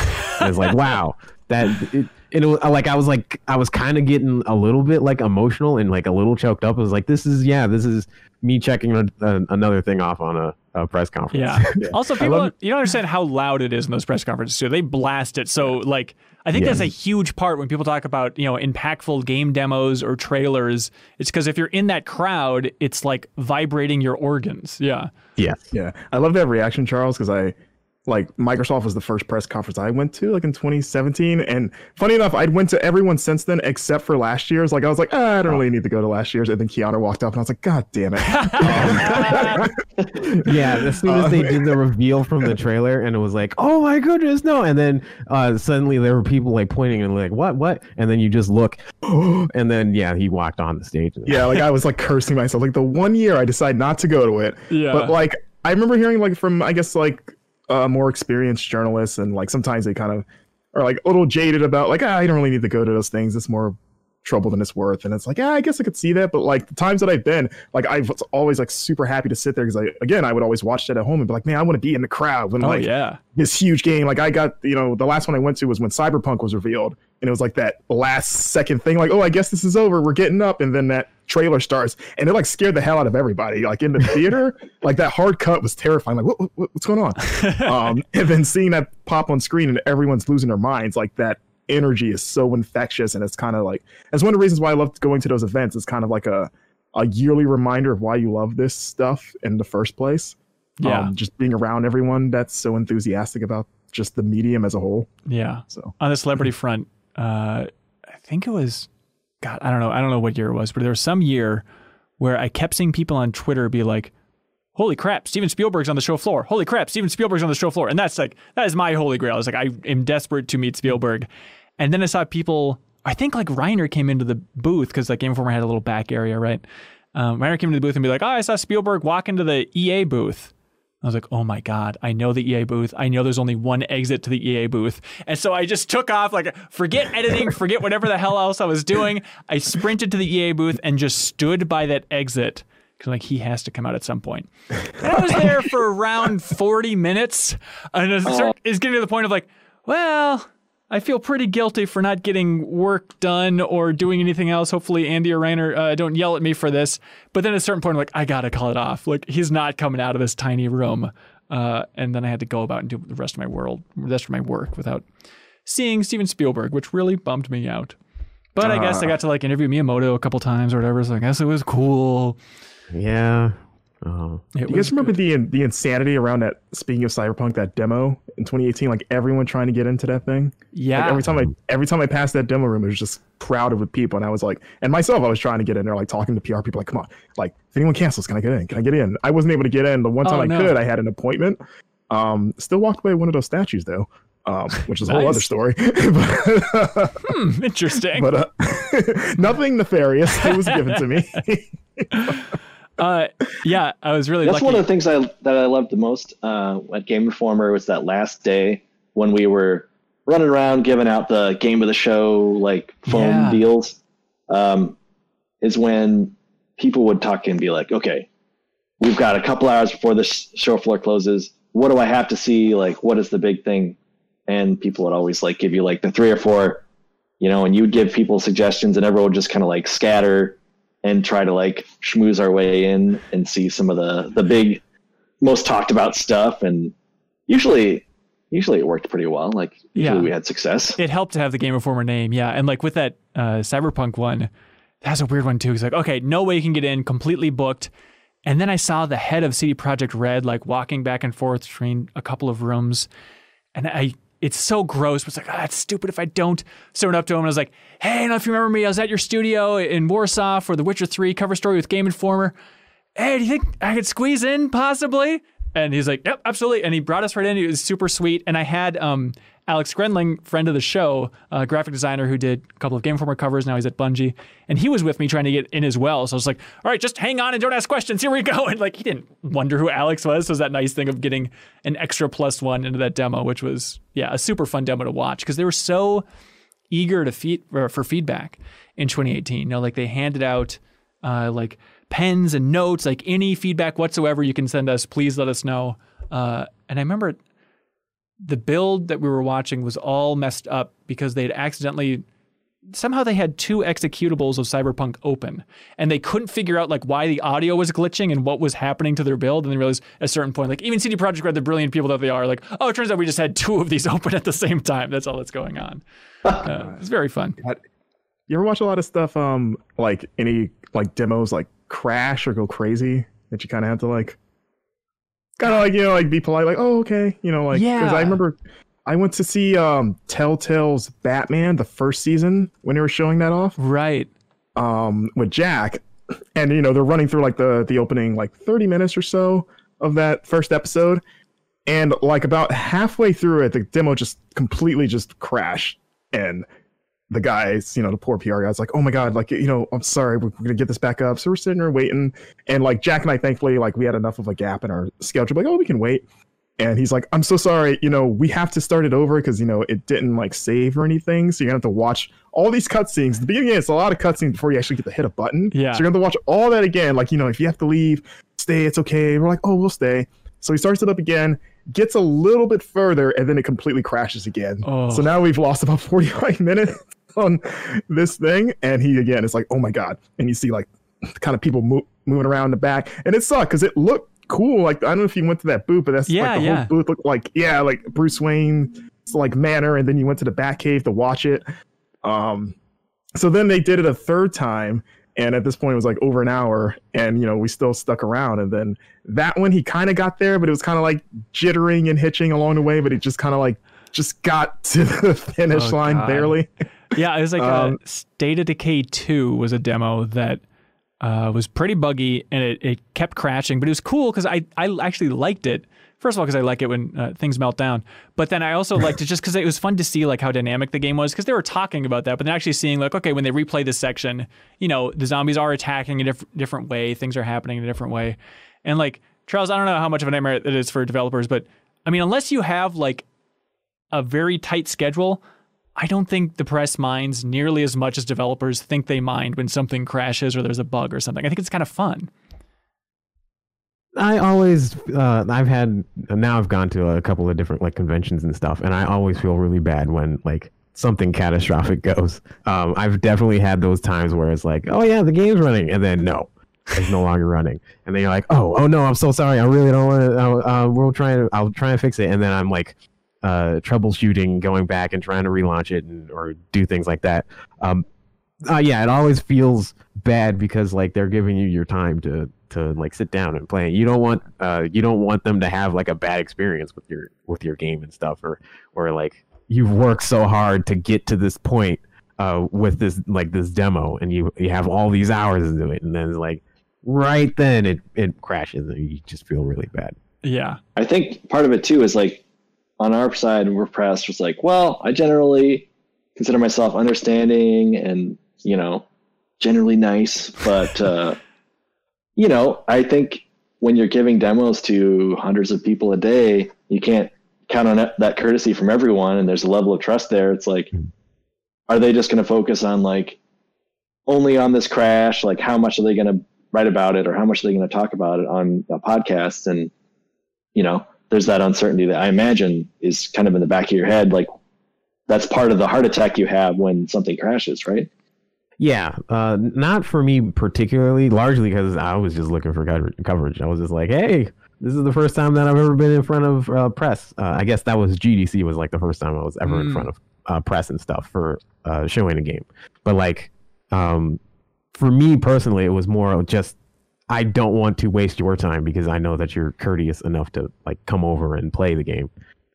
But yeah, there is also that like, oh, then you'll write up. And then the game crashed, and then like that's the large takeaway from it, and I can understand why people would think that. Yeah, and yeah, it was, I mean, even cover story trips were so bizarre at Game Informer, where it was more of a little bit more of a one-on-one interaction. It wasn't just, you know, a huge group that there might be some weirdos that would write that story, but cover story trips every single time, it was just like developers are so focused on the build, like, oh, there's these bugs, please don't mind this, I know it looks bad. Like, you know, Brian, we're on the No Man's Sky cover story trip, and Sean Murray just 3,000 times says, oh, you know, we're not quite Naughty Dog, our tea isn't that good, I'm sorry. It's just like this weird tone of like, the game's a disaster. And it wasn't at that time. You know, at launch it had its issues, but, you know, it got there eventually.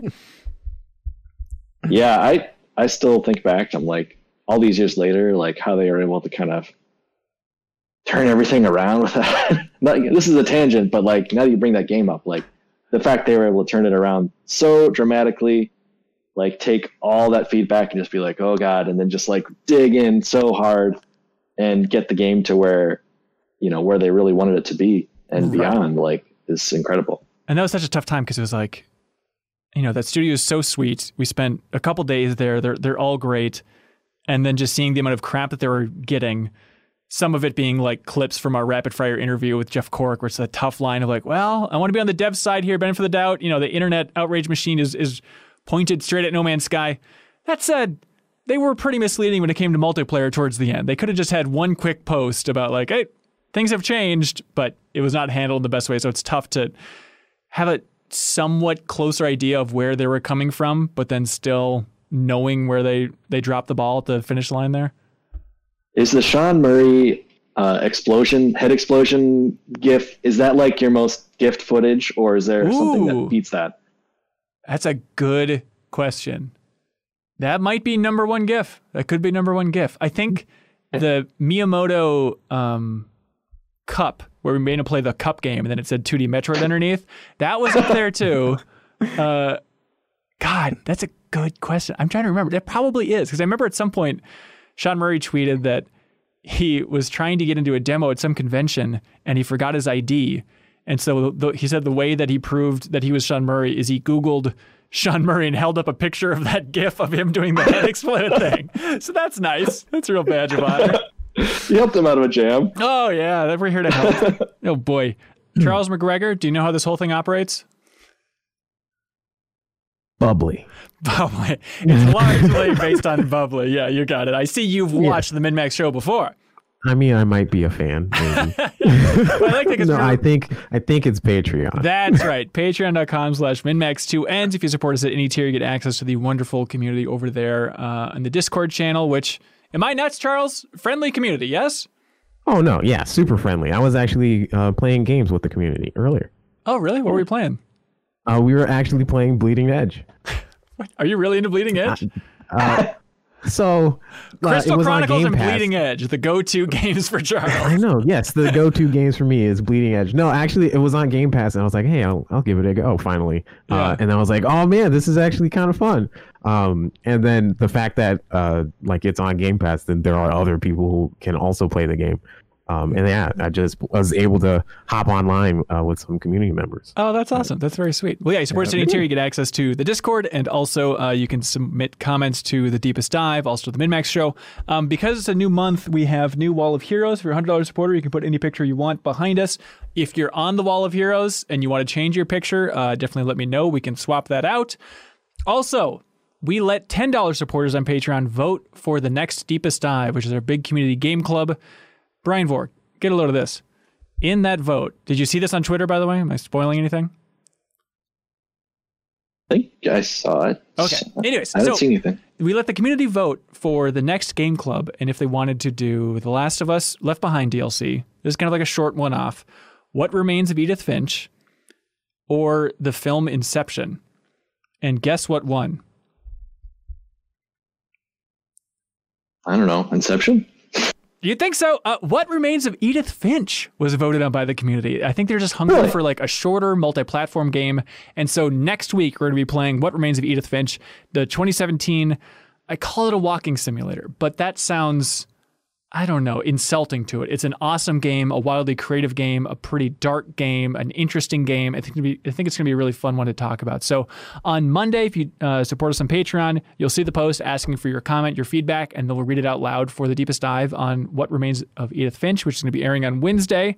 And we should mention that it's on every platform. It's $20, but it is on sale for only $10 right now on the Epic Games Store if you want to check it out there. So we encourage you to play along with us, and we'll have a good time talking about it.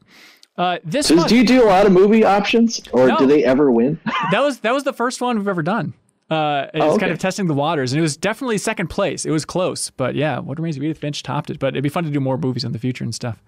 But we have Beaten Down Brian as a supporter. He's been a huge supporter of Min-Max overall, and he's a saint who supported us at the promotion tier for the podcast on Patreon, and then didn't want to promote anything. I was like, there's got to be something, Brian. So he's like, here's what I'll promote. He says, do you like podcasts? Do you like questions? Do you like interviews with some fascinating folks?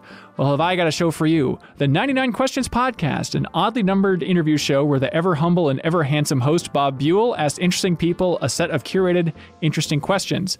Heck, even TV's own Ben Hansen has been a guest on it, as has Giant Bomb's Jan Ochoa, Twitch's Mary Kish, and plenty of other good people you'll love to hear about. So subscribe to 99 Questions on all the podcasty things. My name is Ben Hansen, and I'm not reading any of this. All of it is off the top of my head. Great. Thank you for plugging the podcast from the community member Bob Bueller, Beaten Down Brian. Also, we want to thank I Am 8-Bit for their support of Min-Max overall. They want to let everybody know that Creature in the Well, the bizarre pinball-inspired brawler game that is beloved, they are selling limited editions of it. They're only making 2,000 of these things for PS4 and Switch, and you can check it out at iam8bit.com. If you buy anything from that store, which is fantastic, you can use the promo code Min-Max to get 10% off. Brian Vorg, you know I Am 8-Bit, right? Yeah. John Gibson, he's been doing crazy awesome stuff for many years now. Yeah. And one of those crazy awesome things is agreeing to give a prize away each week to a community member of Min-Max overall with the question of the week for the Min-Max Show. And so they sent a big box of stuff for giving away this month, and I have not opened it. So this is a hot unboxing of what we're going to be giving away throughout the month here, thanks to I Am 8-Bit and their generosity. Oh, look at this. Monument Valley little doll with like bendable legs that you can strap it to whatever you want. Oh my God. Oh, hang on, this is good. They have a lot of albums for sale in their store. So let's see. First one looks like a soundtrack to Florence, that iOS game with an amazing soundtrack. Look at that art. That's fantastic. This is the Uncharted Lost Legacy. Yeah, Uncharted Lost Legacy soundtrack on vinyl. Awesome. Oh, wow. And the Donut County. Ooh, this is a thick-ass vinyl. Thank you so much, I Am 8-Bit. Let's see. What do you guys think we should give away this week? I love that Florence soundtrack. All right, let's do it. The Florence vinyl goes to the best question we received. These questions are submitted over at patreon.com/BMX2Ends. So we will choose our absolute favorite. So everybody, please help remember every single one that we read, and then that person will get shipped out this amazing Florence vinyl soundtrack. Taylor Reich says, Brian Vore, I've missed you.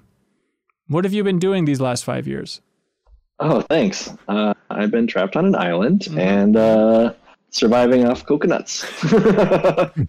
No, I've just been out in the Bay Area, working on some games stuff out there, social media, marketing type business, and had a really good time out there. It was great, and met a lot of cool new people.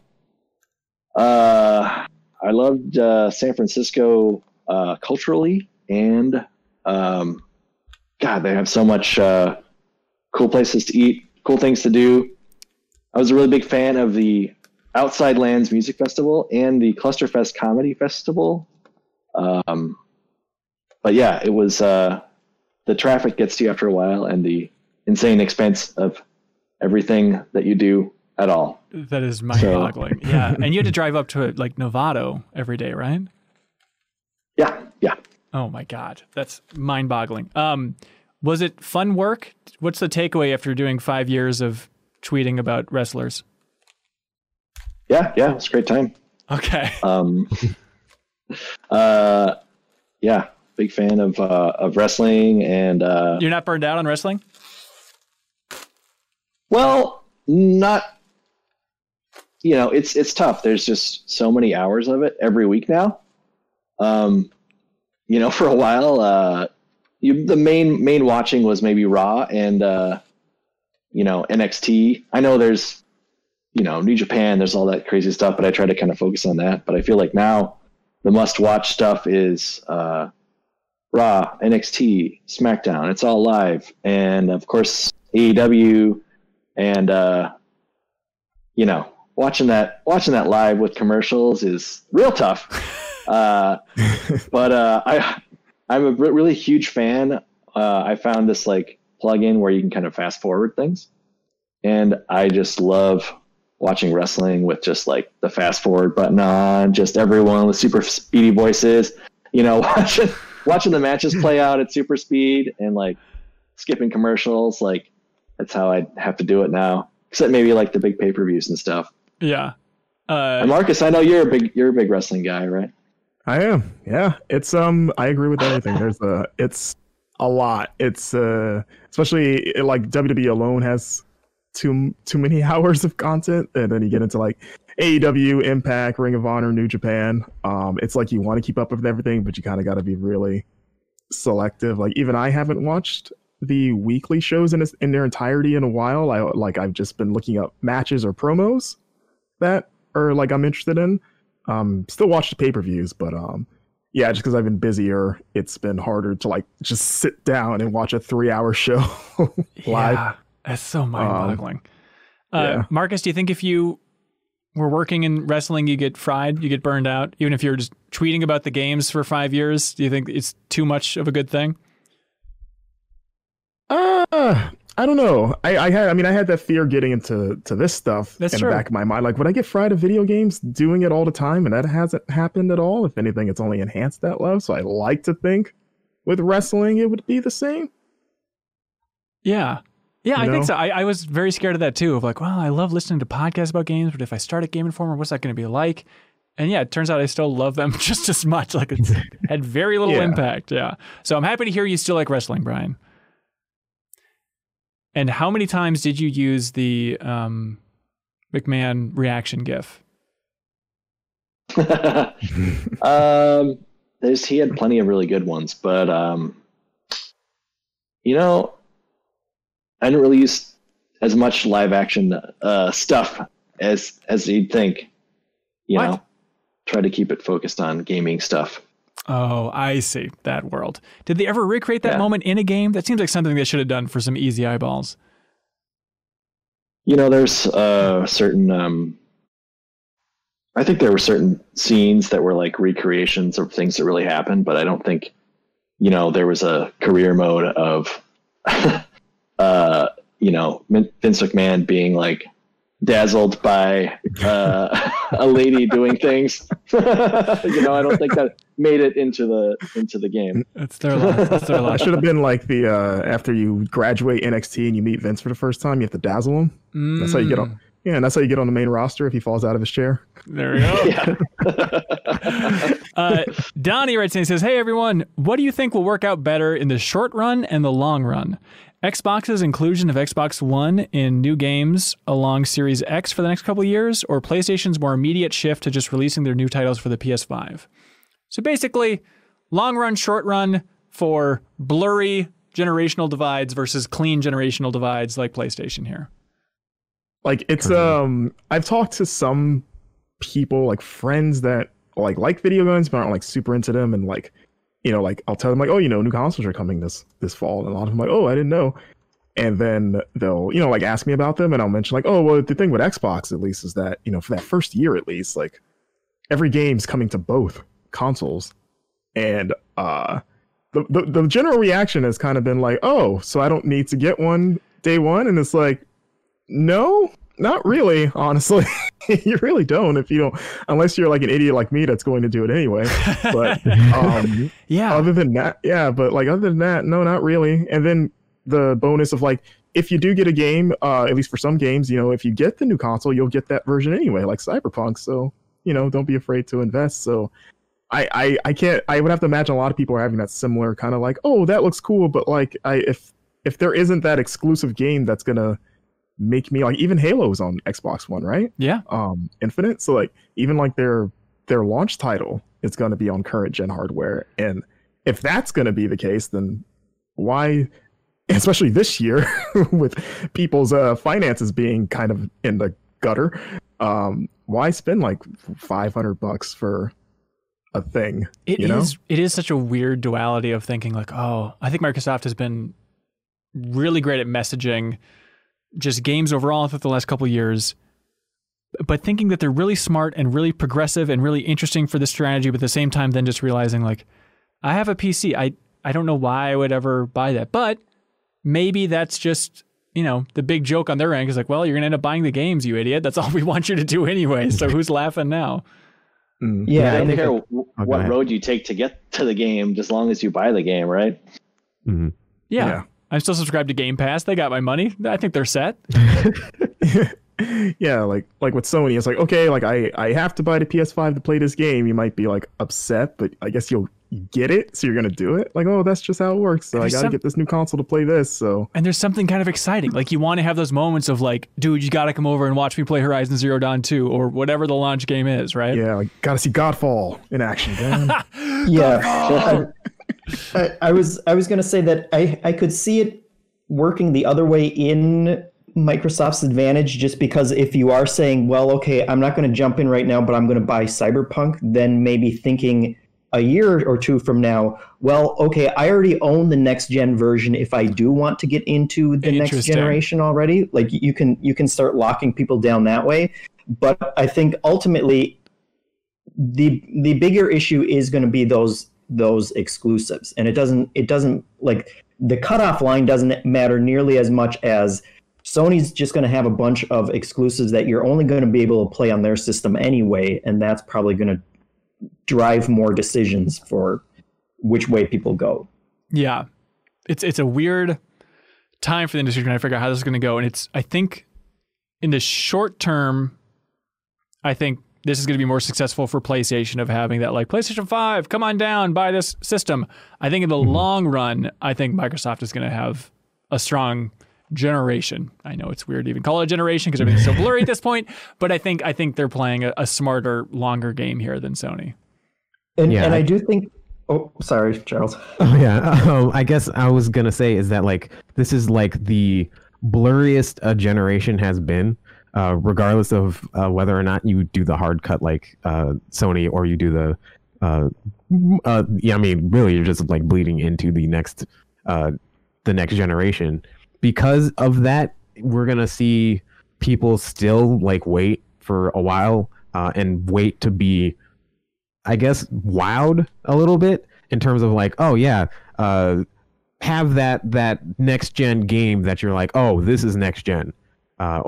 this is something that I cannot experience on the current console that I have right now, or I'll experience a vastly inferior version of it if I did get it on like an Xbox One or something. Yeah. I wonder if they're going to have that weird moment too of like people streaming the Xbox One version of Halo Infinite versus the Xbox Series X. And it's like, I don't know how different it is, you know, because it is that weird moment. I don't know if you remember last generation when Titanfall was also released on 360.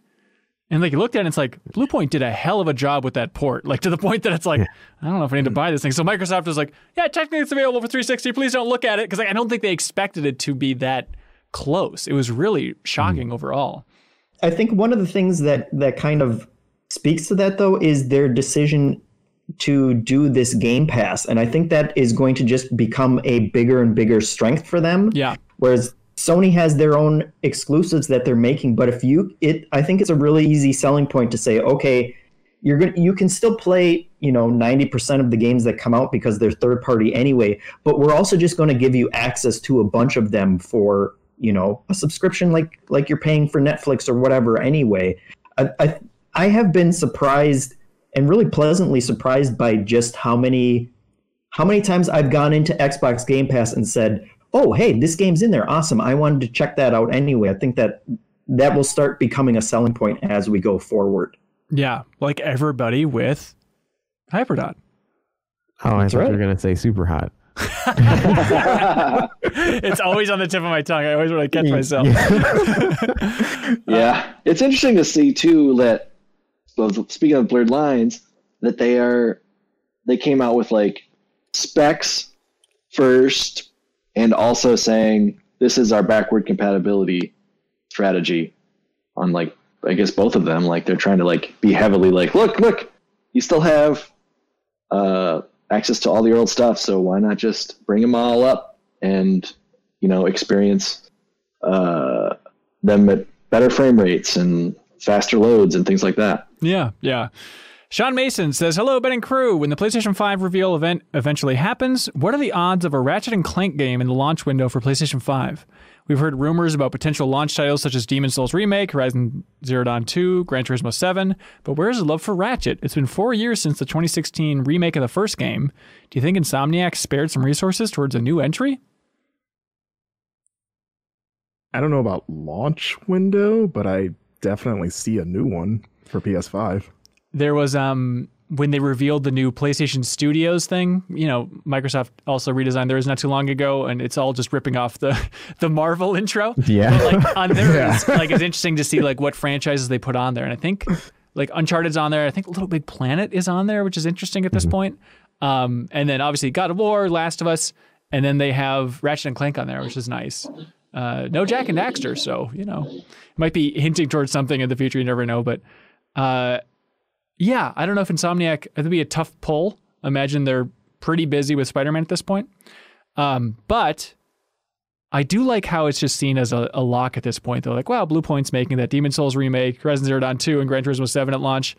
Do you think that's going to be the case? Do you think that's what the launch of the PS5 is going to look like? Mm. So like Godfall is a launch game, right? Wasn't that confirmed? I don't know. This is the one that Gearbox was publishing. Yeah. Mm-hmm. Maybe I'm wrong. I don't know if they said, but I'll look it up. But Gran Turismo feels, I don't know why, maybe because we haven't heard from Gran Turismo in a while. Like that feels like that would be a big surprise if that was. That Gran Turismo always feels like a long shot for because we only get one every 15 years. So you're really putting down money if you're saying this is the year. Yeah. Right. Yeah. And sport wasn't as long ago as I thought it was. So, who knows? But it's going to be fun to see that. The idea that we're going to get Horizon Zero Dawn 2 at launch too. I can kind of see that. I can, but also, that launch is coming up fast. And to have shown nothing for it, like Sony likes teasing their games for a while. Well, I think it's because of the weird staggered or like delays of Last of Us and Ghost. And now, we should have known by the time people are listening to this what their launch lineup is. So like it is right on the horizon. It is right there. But 3.5 years for cranking out Horizon Zero Dawn 2. I mean, Gorilla especially, that team does not F around. I think it's doable. And in terms of a big thing to hang your hat on at launch, I think that's probably the best bet. I mean, Gorilla launched the PS4 with Killzone Shadowfall, so I can see them doing that again. Yeah, exactly. They know how to hit that target for sure. Dan from Boston says, with Sony and Microsoft struggling with a price point and new controllers that have no fundamental additions, is there a world in which the new consoles are shipped without controllers packed in? No. We have enough riots in the street right now. Jesus Christ. Sorry, Dan from Boston. No go. Josh Labaugh says, hey, Min-Maxers, Min with two N's. Thank you for pointing that out. I've had time lately to go back through my stack of 40 or so PS2 games collecting dust in a closet. 20 years later, I have similar-sized library of games for current-gen consoles and PC, but it's all nearly digital. There is something to holding that disc in hand, knowing it was the game I played years ago. Today, games are never the game that come on the disc anymore. Final Fantasy VII Remake, maybe one exception. I don't know that I'll ever have this walk down memory lane moment with my PS4, a time where I pick a game out of a stack, open it up, appreciate the blue shiny disc, and chuckle a little at the memories. Are physical games important to jogging your memories overall? I think so, like, especially just going through a move. Ooh, yeah. Lots of crates of physical games, but it's really funny when you see the cutoff of, like, all right, Nintendo, Super Nintendo, and then smaller for PlayStation, and PlayStation 2. Like, it just keeps, like, getting smaller each generation, whereas, like, the amount of, current gen games are, like, way shrunk down to just this tiny thing. And now it looks like you barely own a Switch, because it's like, yeah, I've got 3 boxes up there, I guess, if you want to look at some cases, but it's nowhere near representing the amount that you can play on your Switch. Mm-hmm. Exactly.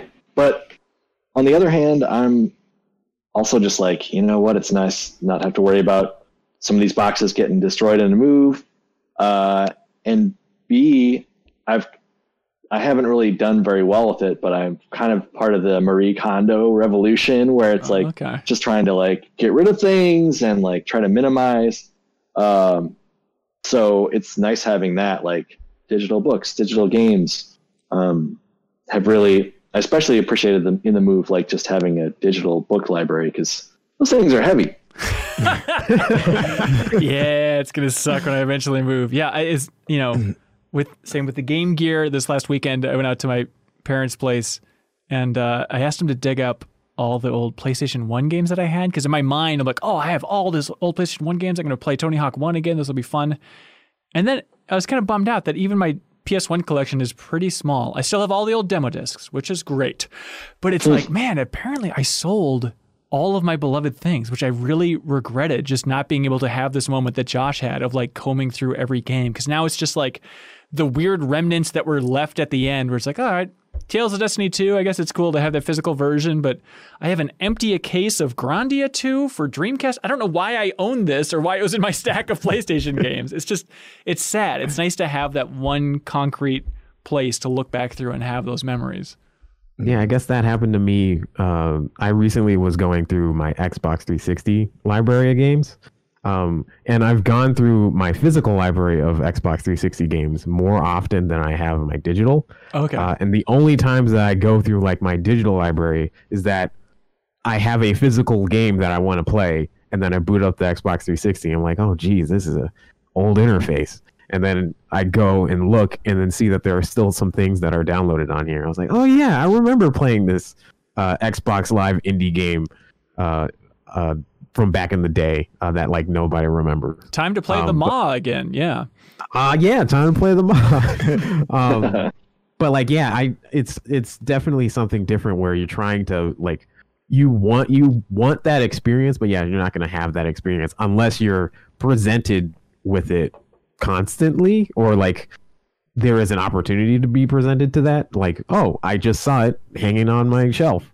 Then I can look at it. It'd be digital. It'd be a really dumb feature, but I do think there's an audience for it out there. If, like, the new consoles, if there was just some window, like a PlayStation Home-like interface or something, where you could just see a shelf and they have fake physical versions of all the games you've ever purchased for that system, I think it'd be fun to look at. Instead of like scrolling through this list of like, okay, I guess I installed this demo back in 2014. It's mixed in with all these other things, the YouTube app. You know, it's just like, it's nice to have one place to see everything that you've purchased. Imagine if Kinect was still around. You could actually physically pull it with your hand. Oh my God, get Milo to pick out your favorite game for you. Hell yeah. Yeah. Yeah, but there are, you know, like some digital book readers and stuff like that where they put in the effort to say, okay, this is your shelf and we will show, you know, virtual versions of them.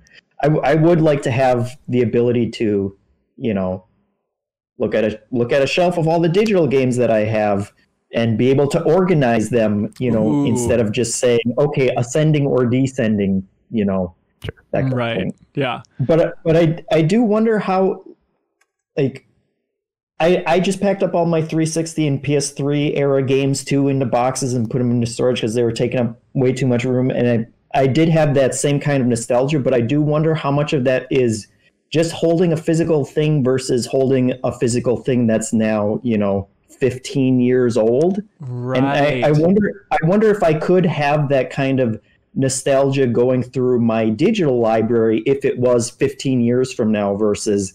Right now, you know, all my PS4 games still feel much more recent, and at this point, it's kind of just like a big pile of shame of, oh yeah, I have to re-download that and play more of that. But yeah, I guess it is like if you could just give it a little bit of interface, and you know, and I like the fact that it's going to, you know, potentially carry with me for generations of future consoles and stuff. That's kind of nice. Hopefully. Yeah, it's like one thing that's kind of scary though is, you know, isn't the Wii store totally dead now? The original Wii? Yeah. Like it's kind of, it's like, I think I've got some licenses there, but you know, if I want to get access to some of this stuff later, like at a certain point, it feels like what happens when this is shut down? It's not like necessarily, you know, on your iPhone or Apple, like when you have this game, it's kind of follows you everywhere, and you know, if it remains playable on the new operating system, like you'll always have access to it pretty easily. It's kind of nice. It seems like at least with the new systems, they're very dedicated to like being able to play pretty much everything you can play now, unless that contains too much music. So Midnight Satire says audio is an extremely important and often overlooked part of a lot of media. What are y'all's preferred gaming setup for audio? Headphones, home entertainment systems, and do you think game audio is talked about enough in reviews? Charles, I'm curious to hear your take as a designer, and also you composed all the music in HyperDot. I guess for the first part, I tend to like play through like speakers. So if I'm on my computer, I'll play through speakers rather than headphones, and like I'll use the I guess a sound bar or some other speaker for like a TV or something. But yeah, in terms of like audio, like good audio, what is the axiom, whatever the correct terminology for that idiom is.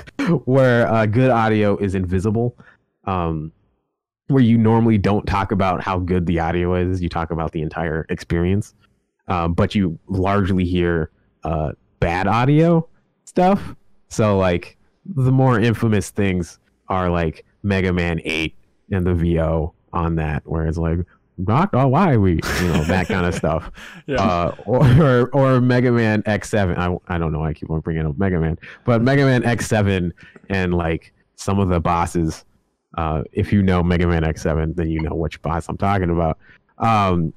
Like some of those things are like they're known for being bad audio. And you don't hear a lot about, I guess, good audio in terms of like sound design or sound effects and, or voiceover and stuff like that. But yeah, I guess trying to think of a good example of audio. One game I haven't played, but I know I have more notoriety for it for its like sound effects than the actual game itself is Black, back on the Xbox and PS2. That like everyone that I know who is like, oh, I'm super into like sound design and things like that, like cite Black as an example of like elevating the game to a higher level, like purely based off of the audio and the sound effects, and like reloading a gun, firing a shot, and like how well that makes that experience feel. And like that is something that I totally want to like aspire to be able to be like, oh yes, because of this sound effect or this thing, it gave you like such more impact and such more like, oh yes, I feel great. Like I want to reload again, and or something like that. What did you learn in designing a game, especially like a game like yours where you die so often, about like the audio of like how not to get annoyed, you know, because of the audio when you die? You must be like softening and softening and softening, right? Yeah. So with the music in particular, I wanted to have it so that like it can duck in and out of like you can pay attention to the music and be like, oh yeah, I'm like energized. I'm not necessarily beaten down by the fact that I'm hearing this song over and over and over, because you might be on a level for a little while. Yeah. So I want to have that so that like if it's repetitive, it can be in the background, so it's not bothering you. And then in terms of like other like sound cues, I want to make sure that it's really obvious if you got hit, or if there's like a token, you collected a token, then you grabbed a token. It's like here's like a huge audio cue that says you have done a thing, and I want to make sure that you know that you've done this thing, rather than have like some type of did I actually do a thing? Did I actually pull that off? Right. But, yeah. And then like the small touches in terms of like sometimes one thing that actually gets overlooked a lot is UI audio. So a lot of like just going through the menus and like clicking A and back and all that stuff. If you have really annoying selecting sounds, you will not want to play the game anymore. You'll be like, oh, I keep hearing like every time you move down, and it's just super annoying, to the point where it's like, yeah, I don't want to be in the menu at all. Yeah, you're lucky that Final Fantasy has an iconic sound at this point, because I remember one time when I was a kid playing Final Fantasy VII, my mom came in the room. She's like, "What is that stupid bird sound?" I'm like, what birds are you talking? And it was just like bleep, bleep, like just a sound of going through menus in a Final Fantasy game was driving her insane. But now it's like, well, that's just classic, to the point that like I think Transistor's UI, the Supergiant game, I think it's so close to that Final Fantasy menu sound as well. Mm-hmm. Yeah, I'm a huge advocate for surround sound. Like, if I have friends who just do TV audio, it drives me insane. Like, I'm like, at least get a dang sound bar or something. Like, this TV audio is terrible. But even when you're playing by yourself, because I'm actually shifting away from the surround sound to the point of like, if you have friends over, whatever, TV audio, yeah, it's not going to be ideal, but it'll be fine. But just like the cost and the hassle of setting up that surround sound versus just a good pair of headphones. And I have found over the last, 5 years or so, I've gotten more and more into gaming with headphones on. And like, I feel like emotional games were more emotional, even like Final Fantasy VII Remake. When I was playing with headphones, I found myself getting more emotional, just being so much more absorbed into it than when I was playing through it with surround sound. Yeah. Feeling attacked because I don't have that. Yeah.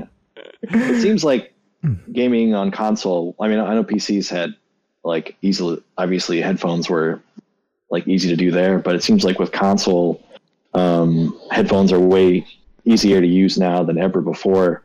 Like for most of the part, you just like plug straight into the controller, right? Yeah.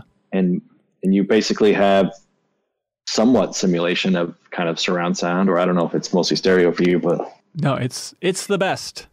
Yeah, it seems like a lot of developers have really focused on that, and I'm sure it's the issue of not everyone is going to go out and spend hundreds of dollars on a surround sound system, but almost everyone has a pair of headphones that they're willing to put on, and it seems like more and more people are buying nicer headphones. And so I have noticed that a lot, because I still have a surround sound system, and so you really have to go into the menus right away to see what they have set as the default, and it seems like the headphone has becoming the more popular choice for a lot of developers. Victor Pham writes in and says, "Hello, MinMax crew. Just wanted to know if you guys had any black voices in gaming that you wanted to elevate and draw attention to during this time, whether it's from the developer side or the content creation side, like podcasts, etc." Thoughts? Well, obviously, as a wrestling dork, I really love Xavier Woods' Up, Up, Down, Down channel. Going through my E3 memories, I remember when I bumped into him with Dan, and he was talking about, oh, I got this new channel I'm working up. Really excited to, you know, cover, you know, he likes to scratch that gaming itch. Like, he's big into things outside of wrestling, like gaming and cosplay and stuff. And to see where that has gone over the years, like it's nuts to see where the channel is now. And really cool. Yeah, for sure. And like, you know, goes back to E3 memories too, with him of being in the Giant Bomb green room. And he comes in, he's just a good example of just, I mean, there's probably a lot of wrestlers like this or professional entertainers, but like, obviously when somebody like that enters the room, everybody immediately is like, who is this? Oh my God, it's some wrestler. And just like the grace. And he was just immediately like, hey, good to see you. I'm Xavier. Good to meet you. And just like shaking everybody's hand. It's like, it doesn't take that much more effort, I feel like, just to go above and beyond, especially somebody like that when he knows that all eyes are on him, just to be as nice as possible. And so refreshing. I appreciated it so much. Just the way that he carried himself when in a crowd of strangers that are obviously looking at him. Mm. Yeah. Oh yeah. He's the nicest guy. Fellow former GI intern, Odell Harmon. Yeah. Oh, interesting. Yeah. Yeah. Friend of mine. He's got, you know, he's been kicking around doing like games media for last several years. He's got his own podcast, Full Circle, that's real good. I was on it once. But he's a great guy. He's been on like Kinda Funny and some other stuff over the last few years, but he's got like, he's a hell of a personality, great mind for this, very opinionated, like never anyone that's ever been around him, always like never boring, always cheerful, always has something to say, which I've always had a great time. Like we've gone to conventions together and roomed together. Super talented dude. Thinks he deserves more notice, honestly. So. I feel like his smile is permanently plastered on his face. I cannot picture his face without imagining a smile like as big as a billboard, just ready to go and talk about Pokemon. Yeah. Oh, yes. Taught me so much about Pokemon. Too much. Charles, is there somebody for you? Taught me about Pokemon too. Okay. Sorry, Charles, is there somebody that stands out for you? Yeah. So somebody that I met at a GlitchCon, which is a local convention. It was at 2015. Is Richie Branson, and Richie Branson is a rapper who also is a game developer. So he was performing there, and then we got to talk and stuff like that, and we've had like a friendship ever since. And like now Richie is now working at Psyonix and not Psyonix, Harmonix. Still awesome. Sorry, yeah, and is is doing that, and he also he's been doing work at like Bleacher Report and stuff like that. But like super positive.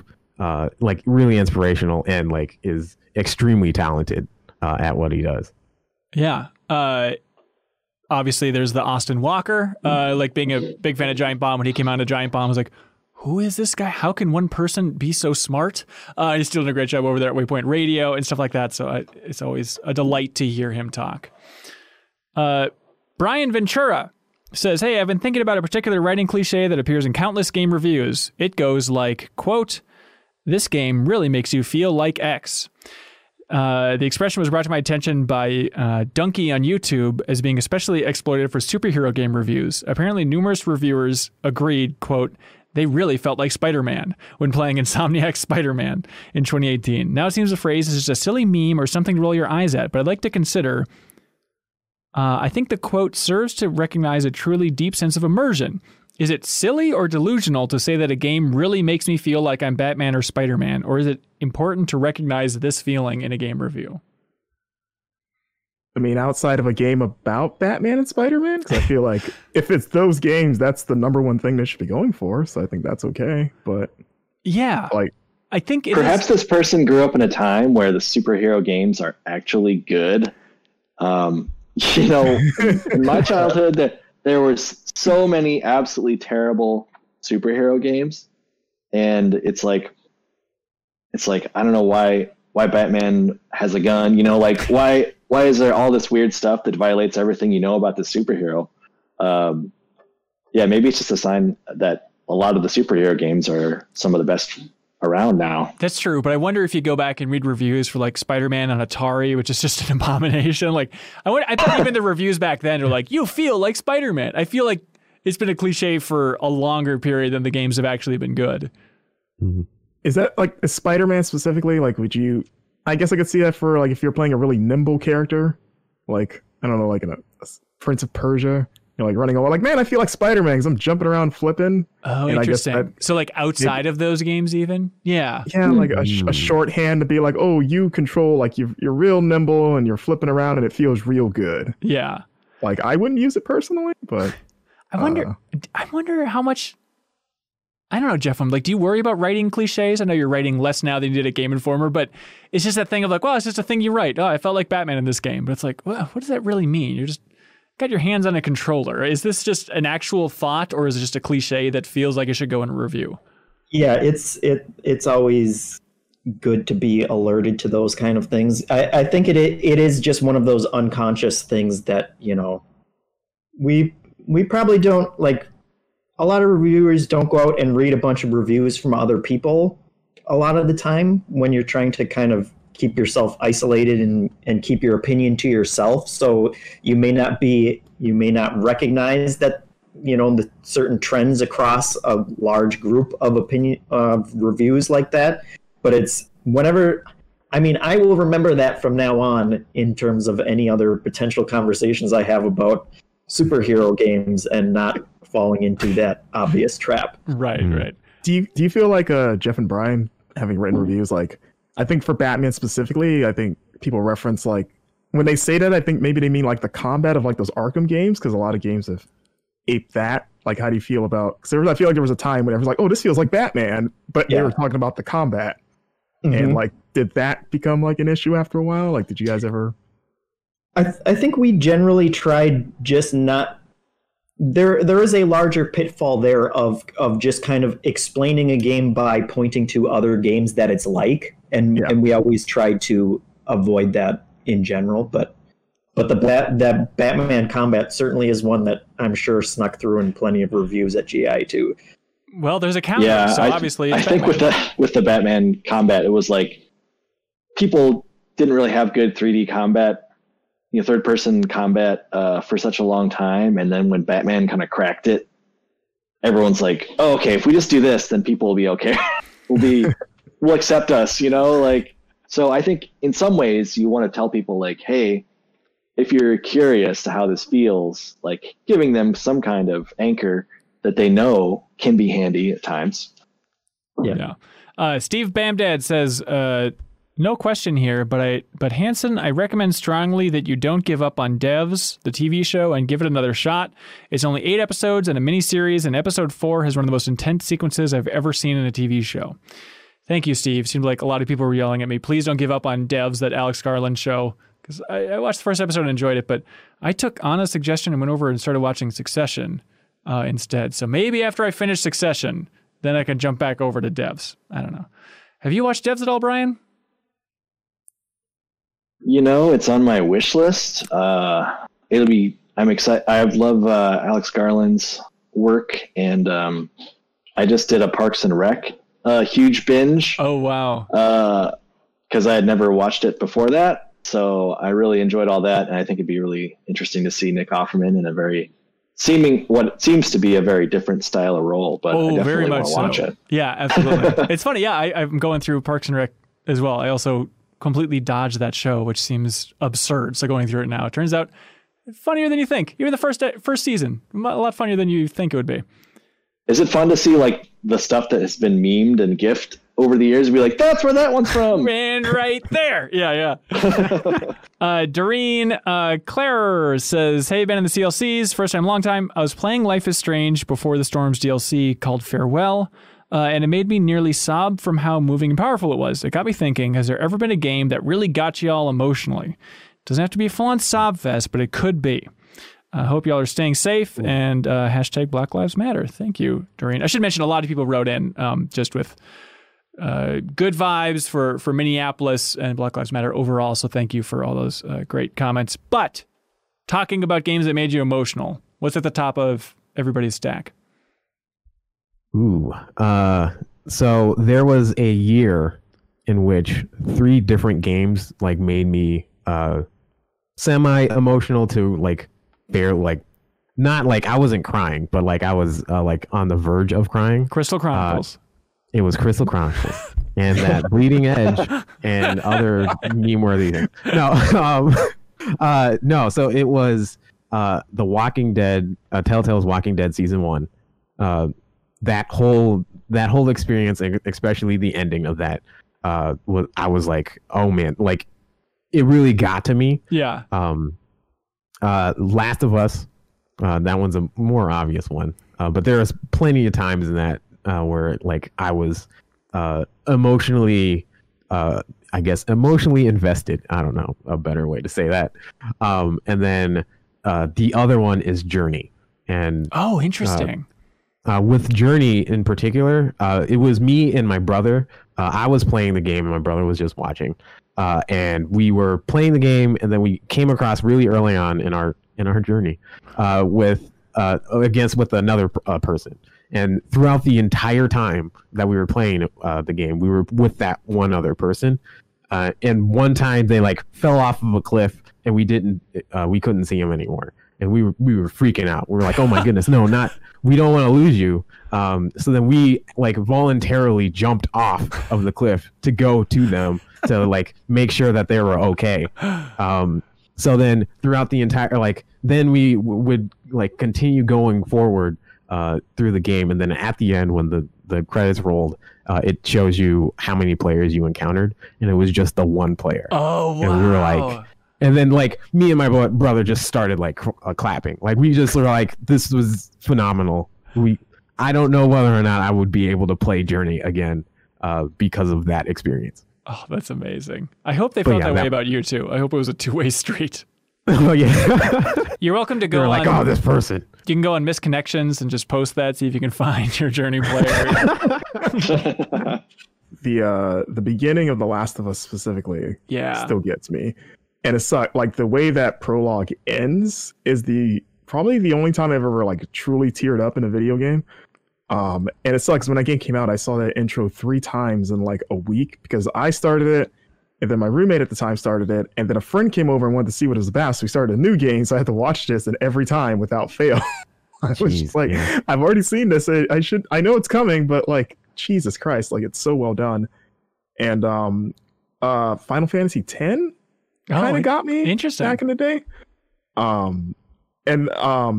of it has to do with the music. And actually, recently, on that same note, Final Fantasy VII Remake. Nothing in a game like story stuff specifically, but... Did we lose him? Oh, no. Let's see. Jeffem, do you want to try and guess what Marcus was going to say made him emotional in Final Fantasy VII Remake? That cat, right?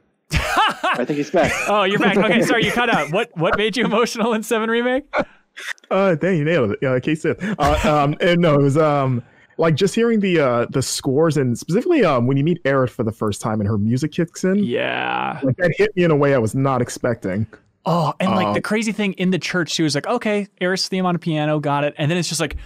Just keeps building till it feels like somebody is banging that theme out on a piano. It's just overwhelmingly good. Yeah, like that whole chapter when you're like skipping on the rooftops with her, I loved. And I was like, I just got like surprisingly emotional watching it. Yeah. Oh God. I think for me, like a quick, like I'm just scanning my brain. Like those are all definitely in my list for sure. But for a quick scan, like. I don't know if you guys played Brothers that like on Xbox. I don't want to. I guess I don't know how spoiler don't you get. Don't do it. You guys... Don't do it. It's still don't amazing. Do it, or do not do it. Nah, don't do it. Okay, but that game has certain mechanics that you use throughout the game, and then they are somehow changed, and it's very very well done. Yeah, it's I think. One of the greatest endings of all time. Like the game itself, I think people kind of forget that there's a fair amount of like mediocre puzzling going on in that game. It's like, it's fine. It's one notch above Lego games puzzles, you know, but then the ending's just like, oh, that is so smart and so powerful. It's just the best. Sincerely, Eric writes in. He says, hey, I have a question that helps plug Better Quest, which is our new show with Jeff Cork, which will be streaming on Thursday at 7 p.m. Central, and then it'll be up both in the audio feed for Patreon supporters and on the YouTube channel. Anyways, sincerely, Eric says, what creative ways can people stay healthy while gaming? My best friend will do 10 push-ups after every lost fight in Dragon Ball Z Fighters or Smash. I would like to do push-ups through cutscenes, but still lack self-motivation. Any other suggestions? Oh, also, I know Anna worked on helping with cleanup in Minneapolis, and that kind of awesomeness is what makes me proud to be a Patreon supporter. Oh, thank you so much. Sincerely, Eric. Yeah, little tricks to game healthier. Does anybody have anything?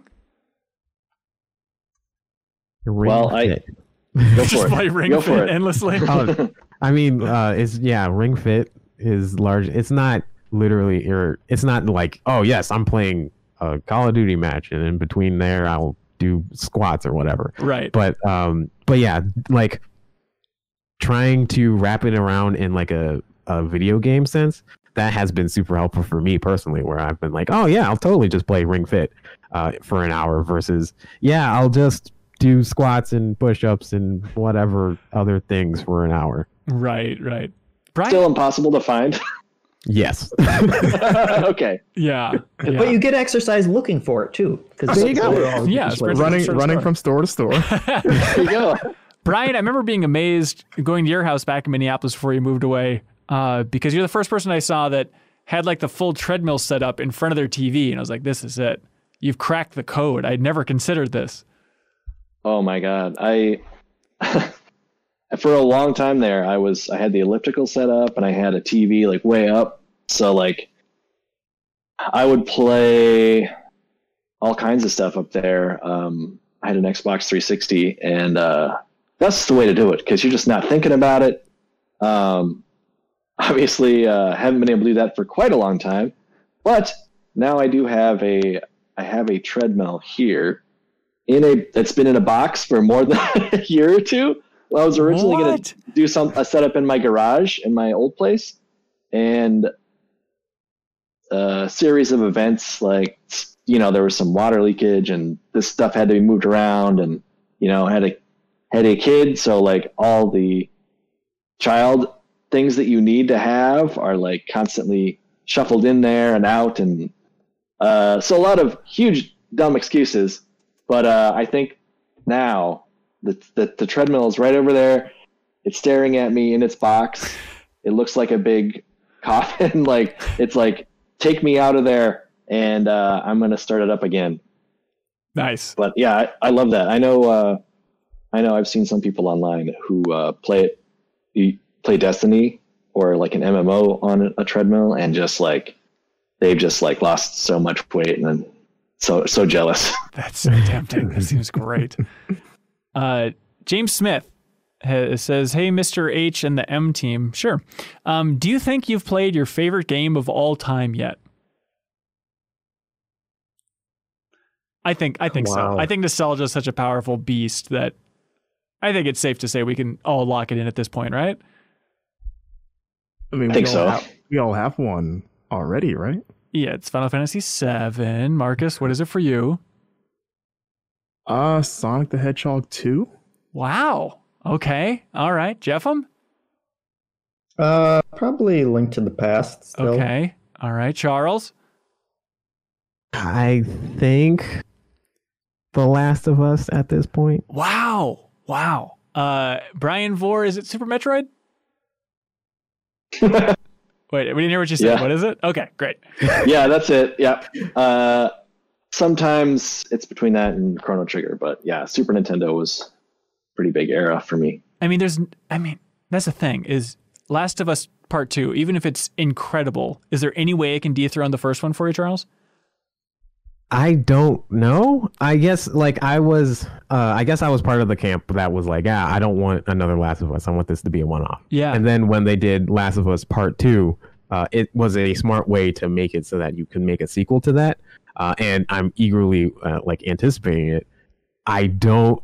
I guess I am excited and I'm hyped for it, and I'm I want it to be really good, but I have my expectations lower to like it's not it's going to be nearly as good or as good. I don't think that it'll like I don't want to have it so that I have like these preconceived expectations of like, yes, it has to be the greatest thing ever. Right, right. And even if it is as good as that first one, which is going to be a high bar to clear, at that point, then it's like, yeah, but I guess the first one was more of a surprise for me. Yeah. And yeah, the first one, like I knew that it was going to be good, but I had zero hype for it because I was just like, well, it's Naughty Dog. It's going to be good. Yeah. And we'll just check it off. But then when the reviews started coming in, I was like, oh. And then when I played it, I was like, oh. So yeah. It makes me feel like Batman. It makes me feel like Batman. Anthony Brown writes in and says, hello to all the MinMax crew, plus extra. Hello. I've been playing PSO2, Phantasy Star Online 2, since it launched last week on PC. I decided to play it because I loved playing PSO on the GameCube when I was a kid, and the nostalgia continues to this day. What game series do you think has the longest period between sequels? Yes, I know Phantasy Star Online 2 came out in Japan in 2012, but still. Yeah, I mean, that's a decent gap. I mean, so around 13, 14 years for that. Can anybody top that for game sequels and the gap between them? If you're doing numbered sequels, I was just looking through those old E3 photos from 2005. Yeah. And they were promoting Kingdom Hearts 2. Well, but I don't know. It can't be like I like entries period, but number of sequel, that's a good number. Like the spin-off style. Yeah. I think they do. I think just time since a new entry. I think what about so what's Shenmue 3? Oh yeah. That's a really good one. So 2001? 2002? Well, wasn't 2 like 04? I think Shenmue 2 was 2002. Or was it earlier? Okay. I think just because we just went through that decade on the latest episode. Oh, Shenmue 2 was 2001. Okay, so 18 years solid. Oh, I have you beat by 1 year, though, with Kid Icarus. Because Kid Icarus on the Game Boy was Of Myths and Monsters. That was 1991, and then Uprising was 2010. So 19 years. Hanson, how about Chex Quest? But that's a remake. I don't care. That was the best I could do. I didn't get this prompt before we started. So all right, that's not bad. Write in if you can top that, please. I'm curious to get the hive mind of the internet to see if there's a bigger gap. There's got to be some real weird. Quick. Oh, yeah. Would you consider Duke Nukem Forever a sequel? Yeah, of course. So I guess then that one's a pretty long one. I don't think that it's Kid Icarus long. Let's see, Duke Nukem series, because Duke Nukem Forever was what 2013. Oh boy, 2010? 2011, I guess. 2011. Oh, and then, of course, the Duke Nukem Wikipedia entry, which is actually my homepage. So 1996 was Duke Nukem 3D. So that's up there. I can't do math, but everybody knows that apparently that's 15 years. So that's a good entry. Try and top it, community. Nate McClellan says, hello. Wolfenstein. What's that? What was that? What about Wolfenstein? Wolfenstein. Oh, ooh, that's a good one. No, because there was like the Activision Wolfensteins. Oh, the Raven. Yeah.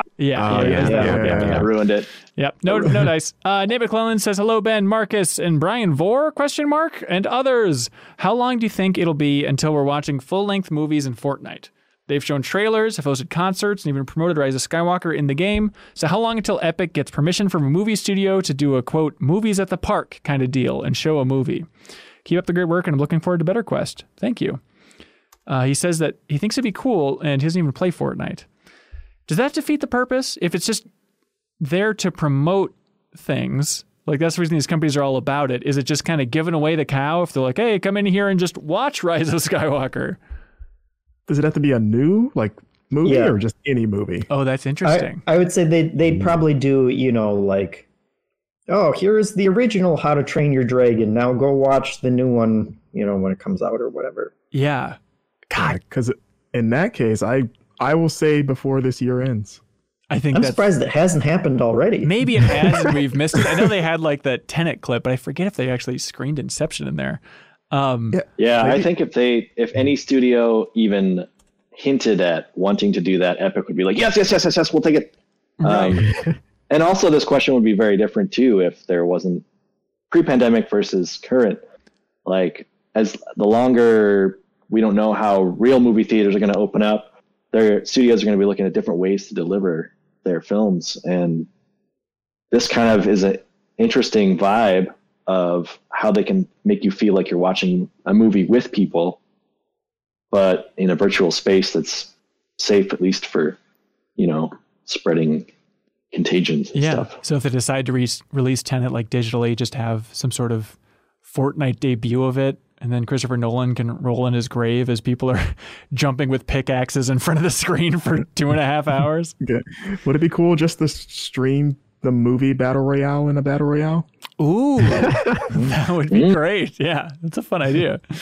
At this point, yeah, they're not scared of competition. They should just stream like PUBG matches within Fortnite as well. Just like fully invert it. Why not?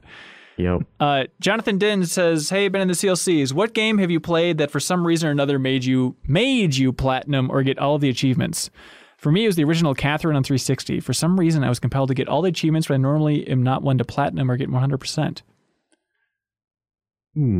I've had a couple of non-platinum moments, I guess. I've had like Nintendo related non-achievement stuff. Oh, where okay. I'm like, I'm playing this random game, and then I get a little bit into it. I'm like, I have to complete this game now. A random game, a semi-random game on the Switch is Hiroki.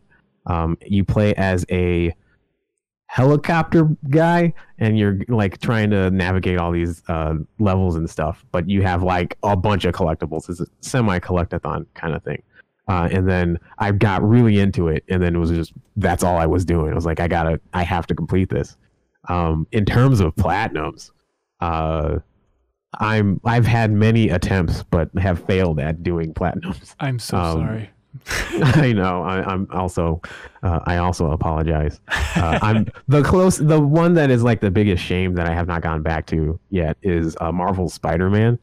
I'm like 4 trophies away from platinuming it, but I have to. One of the trophies is replay the game. So that's part of the reason why I have not done that. Oh, that's a weird one, huh?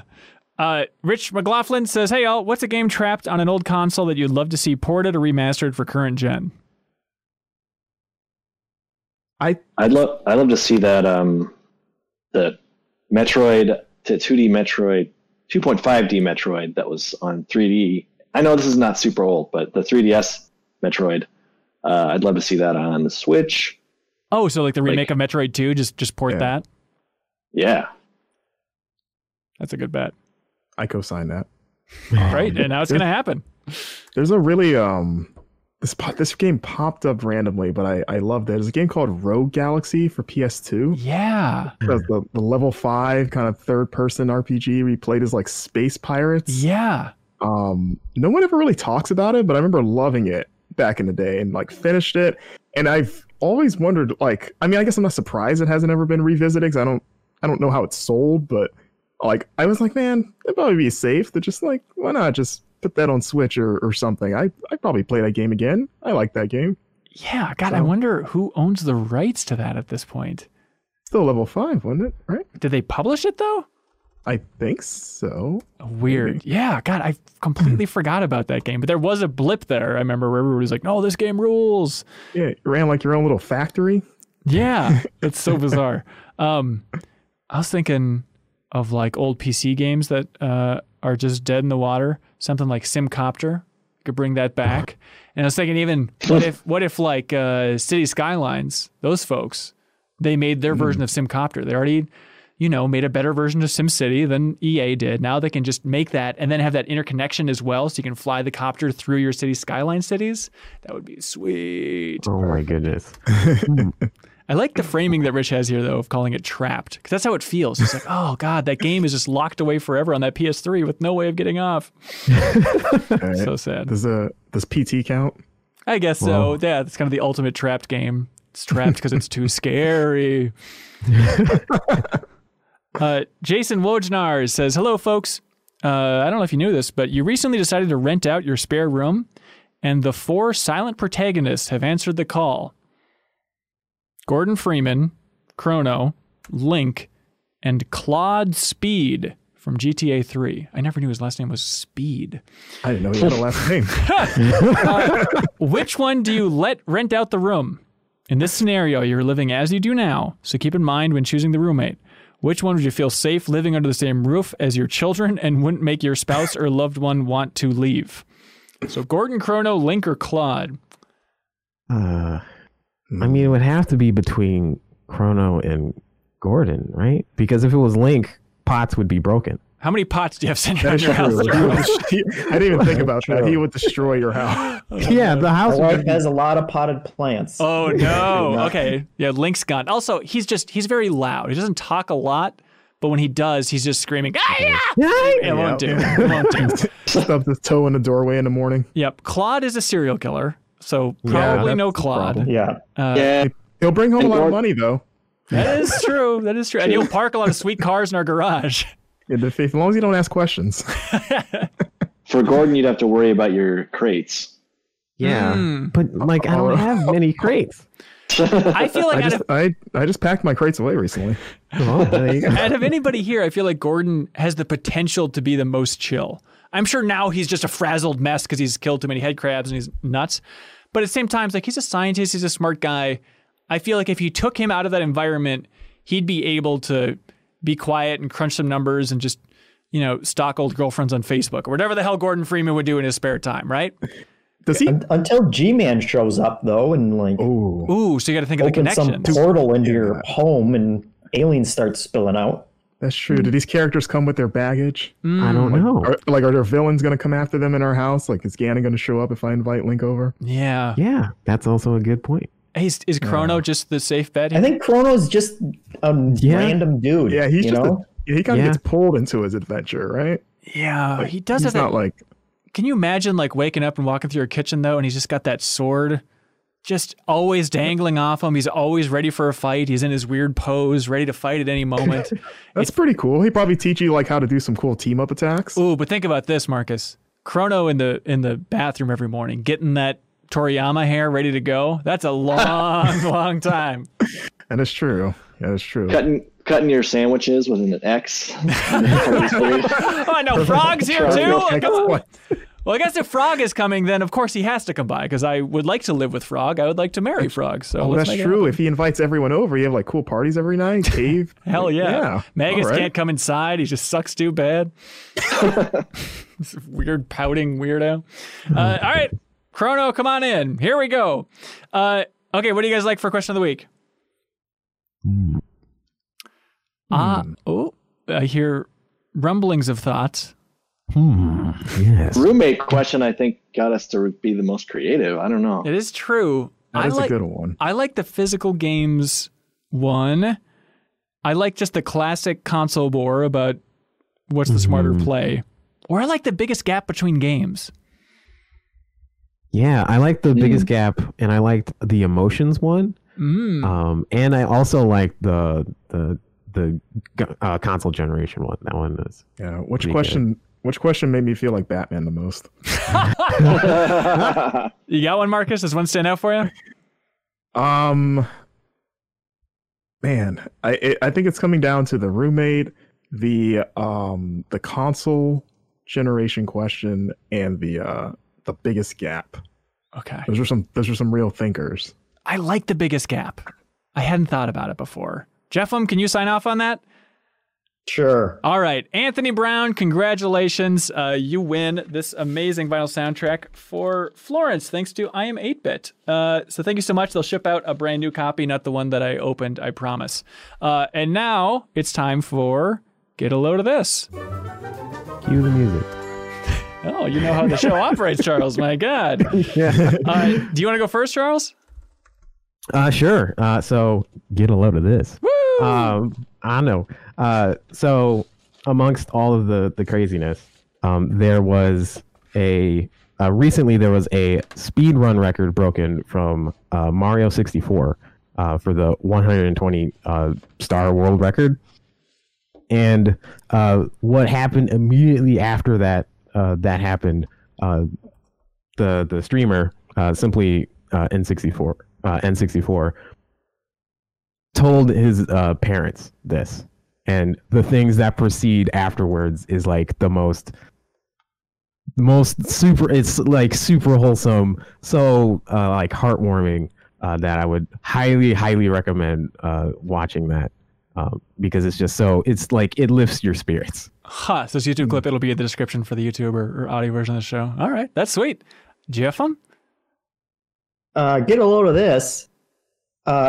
Asmodee, which is a big board game publisher, has been doing this cool thing where they've created an entire website of print and play games, since everyone, a bunch of tabletop people are stuck at home alone. And so it allows you to print off kind of smaller versions of a lot of their games, but one of them is a Ticket to Ride kind of like pseudo expansion that's called Ticket to Ride at Home, I think. And it's basically the map, instead of being a map of America or whatever other country that you're building trains around, it's just a map of someone's house. And all the different routes are like from the refrigerator to the couch and what? Stuff. And so if you have a copy of the game, it still uses the trains as the pieces that you're building out, but then you kind of print out cards, for like different family members of where they want to go to and stuff. And it's just a very cute, fun, free thing that they put out there to kind of help keep people busy and have fun during the pandemic. So. Oh, that's awesome. Yeah, I saw that they made, what's it called? Print and play? Print and play version of Pandemic as well, which is like a shorter version, which might be mentioned in an upcoming MinMax interview. I think I'll probably put that live on Friday, so look forward to that. Marcus Stewart? Yeah, this is, get a load of this. This is a couple of weeks old, but I think it still helps, is that, John Krasinski, actor, has like his own like news show on YouTube called Some Good News. Yeah. That him and his wife, Emily Blunt, have been doing. I don't know how old it is. I had it randomly recommended to me on YouTube, but I think they just started doing it during the pandemic with them at home. Yep. And it's just them highlighting like just really awesome good stuff happening in the world, like just videos of people either doing funny or cute or just uplifting things. And they I saw an episode where they literally married a couple that were like huge Office fans, and I guess like the guy like recreated the proposal of Jim to Pam like at a gas station. Oh wow. And so like he found them on Twitter and had them like do a surprise Zoom wedding where he had like both of their families pop up, and then had like a bunch of the Office cast come in and all take place in this like surprise Zoom wedding. And he got like ordained as a minister and married them right there. Wow. And then it just ends with this giant like dance party with all the Office cast, kind of again like recreating the wedding from the show. That's and amazing. It was like so much fun to watch, and like the whole episode's great. And I guess like I looked at some of the previous episodes, like it's just the silliest, like just the two, like him and his wife just having a good time making these kind of homemade new sketches, but that put a huge smile on my face. So. Well, I hate to take the smile off your face, but I don't know if you saw that the internet was outraged because he sold the show to CBS, and people are like, "You sold out, Krasinski! F you!" Oh, really? No, I didn't know that. Yeah, so now it's all going to be just about plugging CSI or something, so please look forward to that. Brian Moore, you got one? Yeah, mine is an upcoming event that I'm looking forward to. I saw that Sesame Street is teaming up with CNN for a town hall called Coming Together, Standing Up to Racism.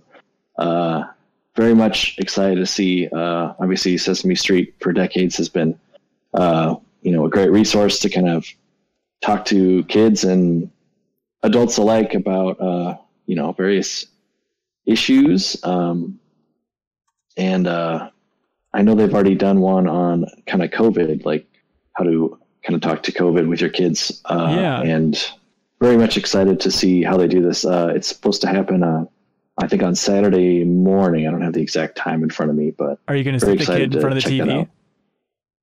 What's that? Are you going to sit the kid in front of the TV and make a whole event of it? Maybe. She's not necessarily she loves Sesame Street in general, but I don't know if if she's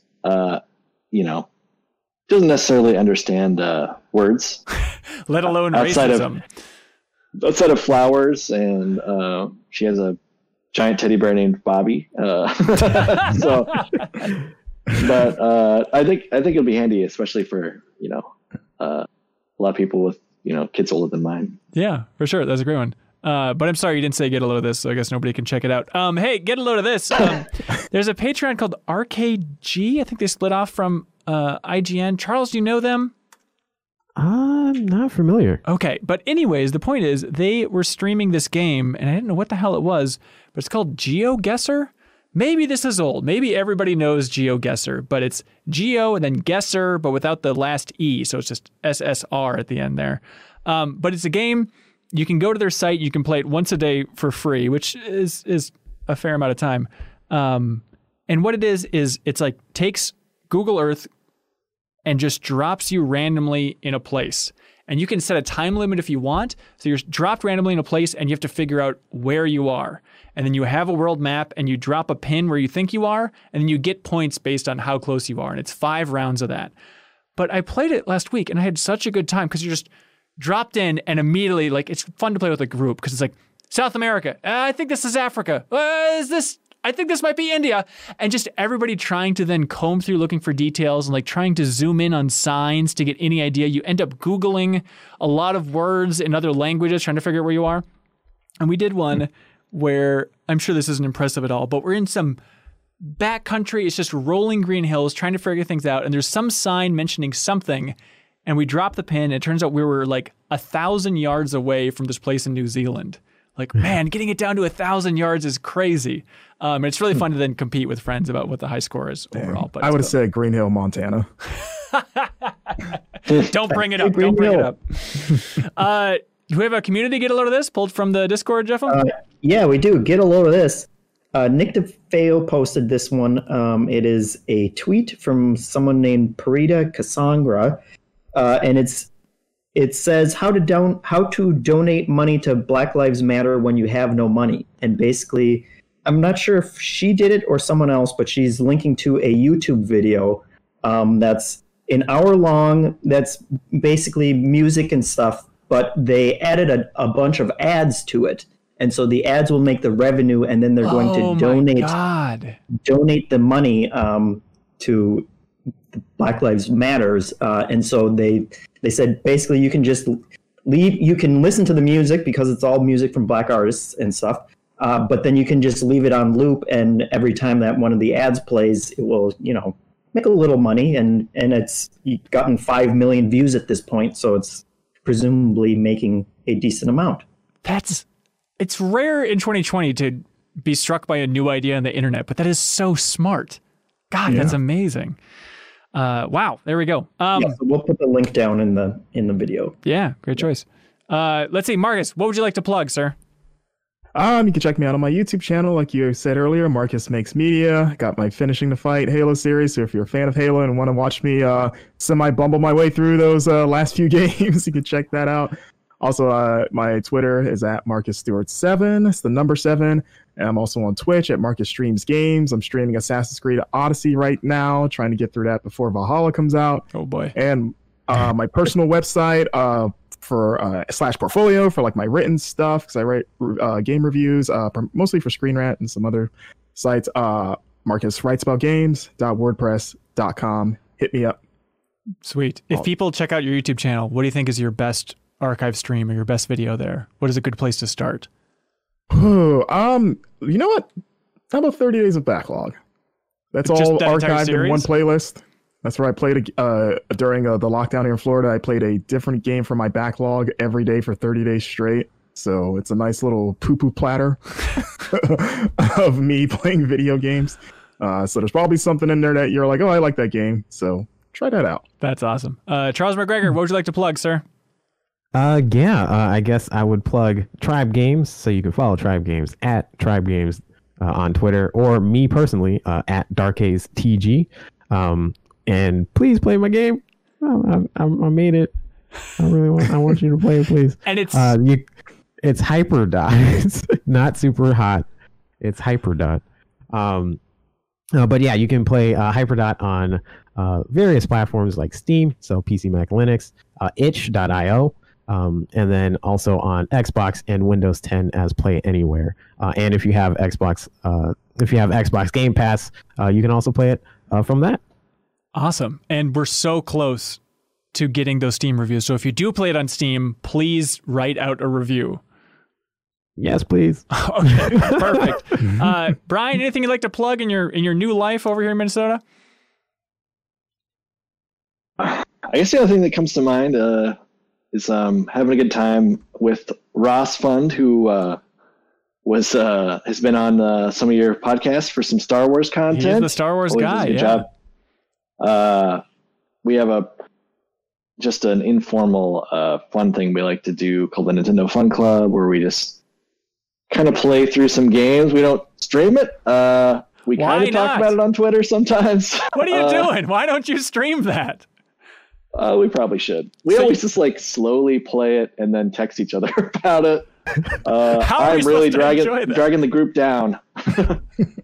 I'm dragging the group down. I'm supposed to be playing through a bunch of Wall Street Kid, and it's I really just need to hop on it, and then I have to pick the next game. So I really feel bad. Sorry, Ross and Dusty. Great. Well, okay. Well, maybe you guys can stream it, and then you'll be pressured socially to participate more. Okay. I assume you nodded completely, even though your audio cut out. Great. And thank you to all of the supporters on Patreon at patreon.com/2ends, and especially the $50 supporters who are as following. I am 8-Bit, Beaten Down Brian, Krista Knutson, Nick DeFeo, Rebecca Long, Zachary Pluggy, The Smack, Mark Seliga, Juar Hello, Andrew Valla, Bob Buell, Jesse Vitelli, Marco Arico Torreno, Time Bomb Tom, Yarrow, Josh Elliott, Captain Stubbs 1, Tyler Carver, Michael Jakes, Christian King, Adam Walker, JT Fells, Ian T. Clark, Ludwig Roque, Steve Bamdad, Andrew Sanford, Matthew Paxton, David Lacalucci, and Midnight Satire. Thank you so much, everybody. Be good, have fun, let's go!